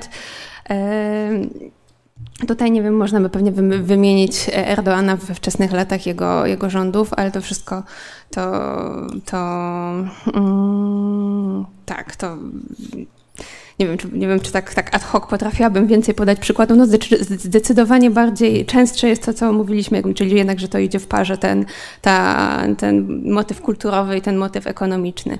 Ale no nie, jest to, nie jest to konieczność. Tak? Na, pewno, na pewno możemy sobie to wyobrazić i pewnie gdybyśmy pogrzebali w historii, może ktoś jeszcze tutaj z, z moich współpanelistów po, po, będzie potrafił jakiś podać przykład, jakby rozszerzyć tę, tę odpowiedź, to, to, to poproszę. Natomiast jeszcze, jeszcze chętnie, jak już mam, mam głos, e, odpowiem na pytanie, albo postaram się odpowiedzieć na pytanie drugie, czyli czy ugrupowania niepopuli niepopulistyczne przejmują tą retorykę populistyczną i czy, czy to się tak nie skończy, że, że wszyscy będą populistami. Jakby, czy, czy tak się skończy, to nie wiem. E, natomiast jest na pewno tutaj trudność. To znaczy, jeżeli ktoś używa komunikatów prostych i agresywnych, e, takiego języka i taki język wchodzi do debaty i jakby za, jak zagaszcza w niej, że tak powiem, e, na dobre, no to ciężko jest, e, ciężko jest, czy jest się z góry na straconej, na straconej pozycji, jeżeli się tego tego dyskursu nie podejmuje w ten, w ten sam sposób. No i tutaj właśnie jeszcze bym chciała nawiązać też do tych e, nowych mediów, czyli do popularności e, mediów społecznościowych, tak, Twittera, czy, czy Facebooka, czy innych mediów społecznościowych, e, które są bardzo chętnie wykorzystywane przez populistów. Jakby dlaczego? Po pierwsze dlatego, że tam jest e, bardzo niska bariera wejścia, tak, czyli w zasadzie nie trzeba, nie trzeba, nie, nie trzeba mieć e, dużego zaplecza finansowego, żeby, znaczy nie trzeba mieć żadnego, żeby rozpocząć swój kanał na Twitterze.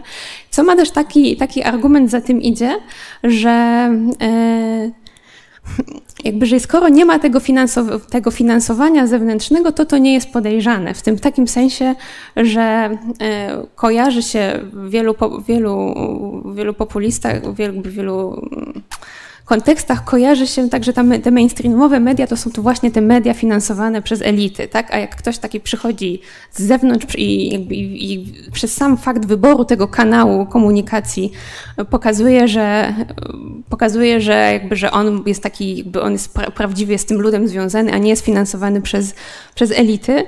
No i jeszcze takie właśnie to, ta komunikacja przez, yy, przez yy, media społecznościowe ona jakby polega na, ona jakby ma taką cechę, że mamy natychmiastowy feedback, jakby, że możemy z tym politykiem jakby dyskutować. To nie, nie jest to cecha na przykład, nie wiem, e, telewizji ani radia, prawda?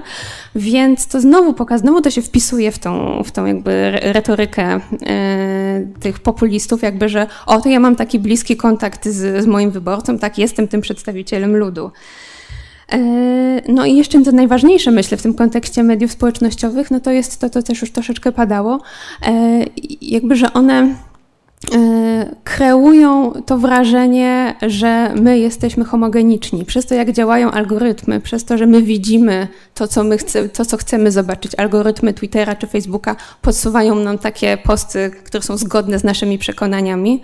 Już nie mówiąc tutaj o całym mikrotargetowaniu podczas, podczas e, kampanii wyborczych, tak? E, to, jakby, no to, to znowu to się zgadza z tą narracją populistów. Tak? Znowu jest, kreuje się taki wizerunek, że, że o, homogenicznej grupy ludzi. No i uproszczony przekaz, tak jakby jak bardzo skomplikowany przekaz możemy zawrzeć w, w tweetie, który nie wiem ile teraz może mieć znaków, ale, ale, ale był taki czas, że mógł mieć, no nie pamiętam. No, no, no nie pamiętam, 140, no jak, jakąś tam ograniczoną liczbę znaków. Dobrze. Dziękuję bardzo. Ja, ja mam nadzieję, że Pan nam pozwoli wybrać taką, znaczy nie wybrać wszystkich pytań, no, bo ja trzeciego nie zapisałem, więc nie będę na nie potrafił odpowiedzieć, chociaż być może ta odpowiedź pojawi się w odpowiedziach na dwa pierwsze pytania. E, kiedy Pan pyta o ten pozytywny populizm, no to ja sobie myślę, że e, może powiem tak, e, często o populizmie myślimy jednak w taki prezentystyczny sposób, to znaczy uważamy, że populizm to jest jakiś fenomen, który pojawia się w systemie demokratycznym szczególnie demokracji wyborczej. Pytanie, które tu stawiam, czy o populizmie nie warto myśleć także w innych kontekstach, na przykład w kontekście niedemokratycznym. No i wtedy populizm, który chce dowartościować lud, wydaje się być czymś pożytecznym, fajnym, dobrym. Myślę, że na przykład encyklopedyści, czy, czy na przykład e, osoby odpowiedzialne za francuską, wielką francuską rewolucję też były w jakimś sensie populistami. Na pewno nie byli elitarystami. Jeśli populizm będziemy rozumieli jako sprzeciw wobec elitaryzmu, no to wtedy populizm wydaje się być czymś czasami pożytecznym, jeśli sprzyja emancypacji ludu. No lud nie zawsze był wyemancypowany. W tym sensie powiedziałbym, że tak, każdy populizm jest pozytywny, jak pan mówi, wtedy, kiedy lud jest jakoś tam zagrożony. Ja trochę oczywiście sobie wyostrzam argument, jak to mówią Rosjanie, patrimienie razgawora, prawda? Ale wydaje mi się, że, y, że, że w tym argumencie coś, coś jest. E, drugie to, co pan pyta, to znaczy to, czy niepopuliści, pan, pan, pan, pan w istocie pyta o ontologię populizmu. Znaczy, czy to jest, tak jak mówią e, właśnie Mufi, yy, i tak, i laklał, że to jest jakiś rodzaj takiego kapelusza, który można założyć, czy jakiejś takiej maski, y, gęby, którą sobie można, jak u Gombrowicza, przy, przywdziać tę gębę i tak jako taki populista chodzić i mieć z tego jakiś zysk. Wydaje się, że tak możemy też definiować populizm. No i w tym sensie populistami bywali, na przykład Donald Tusk bywał populistą. Postulat chemicznej kastrakcji pedofilów jest takim właśnie, ja go tak odczytuję, ciekaw jestem, czy Państwo też, jako taki populistyczny, czysto, taką czysto populistyczną zagrywkę. Czy to znaczy, że on jest populistą? Jak ktoś jest ubrany jak panna młoda, to znaczy, że jest panną młodą? To jest głębokie pytanie, ja na nie nie potrafię odpowiedzieć. Czasami bywa. Ale ja na przykład nigdy, założywszy suknię panny młodej, nawet odpowiednio się tam kamuflując, nie mogę być w sensie najściślejszym panną młodą, prawda? No, znaczy właśnie, tak. Dzisiaj jesteśmy w tym momencie tego przełomu paradygmatycznego, w którym właściwie to pytanie przestaje być tak oczywiste. No, tu dałem się poznać jako człowiek pod tym względem przynajmniej jeszcze dosyć twardo tkwiący w dawnych kolejnach myślenia. E, powiem na koniec, że e, dosyć ciekawe jest e, jest ta sprawa y, postaw populistycznych, które jakoś próbuje się definiować i w badaniu sondażowym sprawdzać. No jest tam takie przekonanie, że jednak co jak co, ale postawa powinna być czymś, co nie ulega łatwo i przede wszystkim szybko zmianie. Otóż muszę powiedzieć, że mamy taki indeks postaw populistycznych i zastosowaliśmy go w wyborach i 2015 i 2019 roku. I wyniki są przedziwne. Niech Państwo zgadną, kto jest najbardziej populistyczny w roku 2015. Wyborcy jakiej partii? Prawo i Sprawiedliwość. To przekonani o tym, że lud jest ciemiężony, że jest źle, że y, jesteśmy o krok od katastrofy, że volontat general, prawda, czyli ta wola ludu nie jest realizowana i tak dalej. Proszę mi powiedzieć, jak Państwo myślą, kto jest najmniej populistyczny w roku po czterech latach, w roku 2019? Ci sami wyborcy Prawa i Sprawiedliwości. Bo już nie są ciemiężeni. Bo już nie są ciemiężeni. Rzecz prosta. Co by to oznaczało? To by oznaczało, że przynajmniej postawy populistyczne, które oczywiście można też przypisywać politykom i polityczkom, tylko że oni, jak wcześniej powiedzieliśmy, przywdziewają maski w zależności od kontekstu. Ale okazuje się, że także maskę populisty albo niepopulistki przywdziewają wyborcy. W zależności od kontekstu. Rządzi moja partia, mnie jest dobrze, jestem z tego zadowolony. I wola ludu jest realizowana. I tu oczywiście dochodzimy do tego, o czym wcześniej mówiłem, czyli do tego, że u nas te tożsamości szczebla pośredniego, warstwowe, klasowe są słabe albo gdzieś tam wypchnięte, więc jak się jest partią, to się mówi w imieniu wszystkich Polaków. No jak Państwo dzisiaj włączą telewizję publiczną, to będą Państwo słyszeć bez przerwy o tym, że opozycja tak zwana demokratyczna próbuje podważać wolę Polaków. To jest wersja hardkorowa, lżejsza większości Polaków. No to nie jest żadna większość, bo 8 milionów ludzi to nie jest żadna większość Polaków. Pomijam, że Polaków jest 36 milionów, bo dzieci też są Polakami i Polkami, więc jak ktoś mówi, że większość Polaków to powinien za podstawę procentowania brać całość, ale nawet jeśli wziąć dorosłych, to ich jest 30,5 miliona. To 8 milionów, a nawet 10, to nie jest żadna większość. Znaczy ja takiej algebry czy matematyki nie znam, w której to by była większość. Mówię o tym po to, żebyśmy sobie uświadomili, że, że ten, ten status ontologiczny populizmu to wcale nie jest taki oczywisty. I wydaje mi się, że to, od czego zaczęliśmy w ogóle, czyli to, o czym mówiła Elżbieta Korolczuk, że są różne sposoby patrzenia na ten populizm i różne definicje, które ku naszemu nieszczęściu niestety często w dyskursie publicznym są pomieszane. My nie wiemy, o kim, o czym ktoś mówi, kiedy mówi populizm albo populistka. Dziękuję. Dziękuję. Proszę Państwa, ja bym chciał jeszcze jedno pytanie zadane nam poprzez internet zacytować. Y, internauta, który u, używa nika pseudonimu Time Signal, e, e, zadaje dosyć fundamentalne pytanie dotyczące państwa, funkcji instytucji państwa, bo jak sam stwierdza, z, z naszej rozmowy wynika, że populizm to niekoniecznie jest coś złego, ale źle się dzieje, kiedy pod kierownictwem populistycznym kierownictwo populistyczne prowadzi do załamania funkcji państwa. Znaczy, Y, coś takiego dzieje się z państwem, że państwo przestaje wypełniać jakieś swoje ważne funkcje. I, I, wydaje mi się, że to jest dosyć ważna sprawa, jak rozumiem, częściowo w historii tych latynoskich y, y, populistów, którzy destabilizowali walutę, co z pewnością na dłuższą metę nikomu, oprócz może spekulantów krótkoterminowych, nie pomaga. To jest taki, taki przykład, ale może Państwo mają jakieś jeszcze inne przykłady, kiedy to nie, nie, nie tylko w sferze Y, y, ekonomicznej pewne y, fundamentalne funkcje państwa są naruszone właśnie w wyniku specyficznie populistycznej polityki. Bardzo proszę. To może nie tyle przykłady co historyczne, co obecne. To znaczy, i to się łączy trochę z tym pytaniem o politykę neoliberalną czy liberalną w sensie ekonomicznym. Bo jak popatrzymy w tej chwili na chociażby Polskę czy Węgry, czy nawet Stany, to nie mamy do czynienia z takim czystym modelem, powiedziałabym, polityki społecznej i ekonomicznej. To znaczy, e, Andrea Peto e, ukuła takie określenie na politykę obecnego rządu, czy obecnych rządów w, e, na Węgrzech, jako sytuacja, w której państwo staje się pewnego rodzaju hubą, a właściwie hubą jest partia polityczna, która to państwo opanowuje, to znaczy przekierowując wszystkie e, soki, że tak powiem, z tego organizmu w swoją stronę, monopolizując, przejmując państwo. No i teraz pytanie, czy to jest, z jednej strony pojawiają się tam transfery socjalne, na przykład dla rodzin wielodzietnych, ale jednocześnie są procesy prywatyzacji e, w takich, według takich zasad absolutnie, powiedziałabym, neoliberalnych, rozumianych w ten sposób, że przejmuje się po prostu słabszy przejmuje, e, słabsze e, jednostki są przejmowane, czy instytucje, firmy i tak dalej przez e, mocniejsze, czyli w tym przypadku państwo.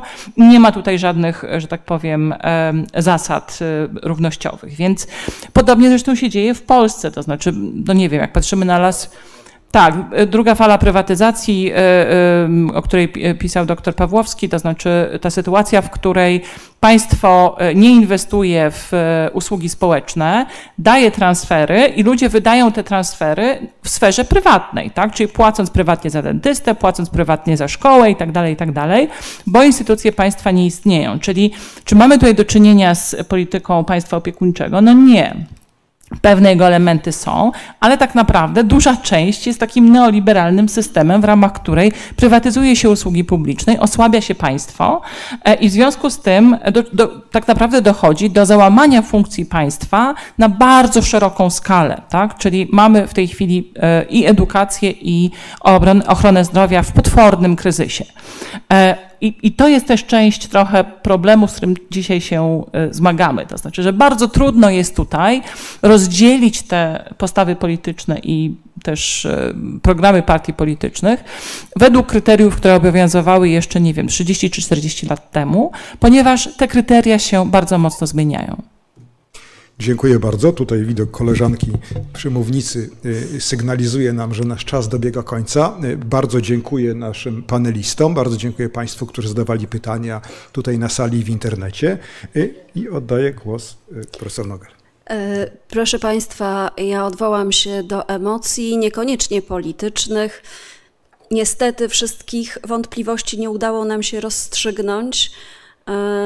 No i zostają emocje. O ile otwierało się to spotkanie z nadzieją i przyjemnością, o tyle teraz naprawdę z głęboką przykrością, że trzeba przerwać tą naszą bardzo ciekawą dyskusję na temat populizmu, angażującą także emocje, no z przykrością muszę powoli zacząć żegnać. Zarówno publiczność zgromadzoną tutaj, jak i publiczność zgromadzoną przed ekranami, no jak i przede wszystkim naszych wspaniałych gości i e, prowadzącego tę debatę pana profesora Dariusza e, Stole. Serdecznie dziękuję wszystkim, którzy wzięli udział w dyskusji. Rozumiem, że wiele pytań nie zostało zadanych, ale to może w kuluarach. Dziękuję Państwu serdecznie.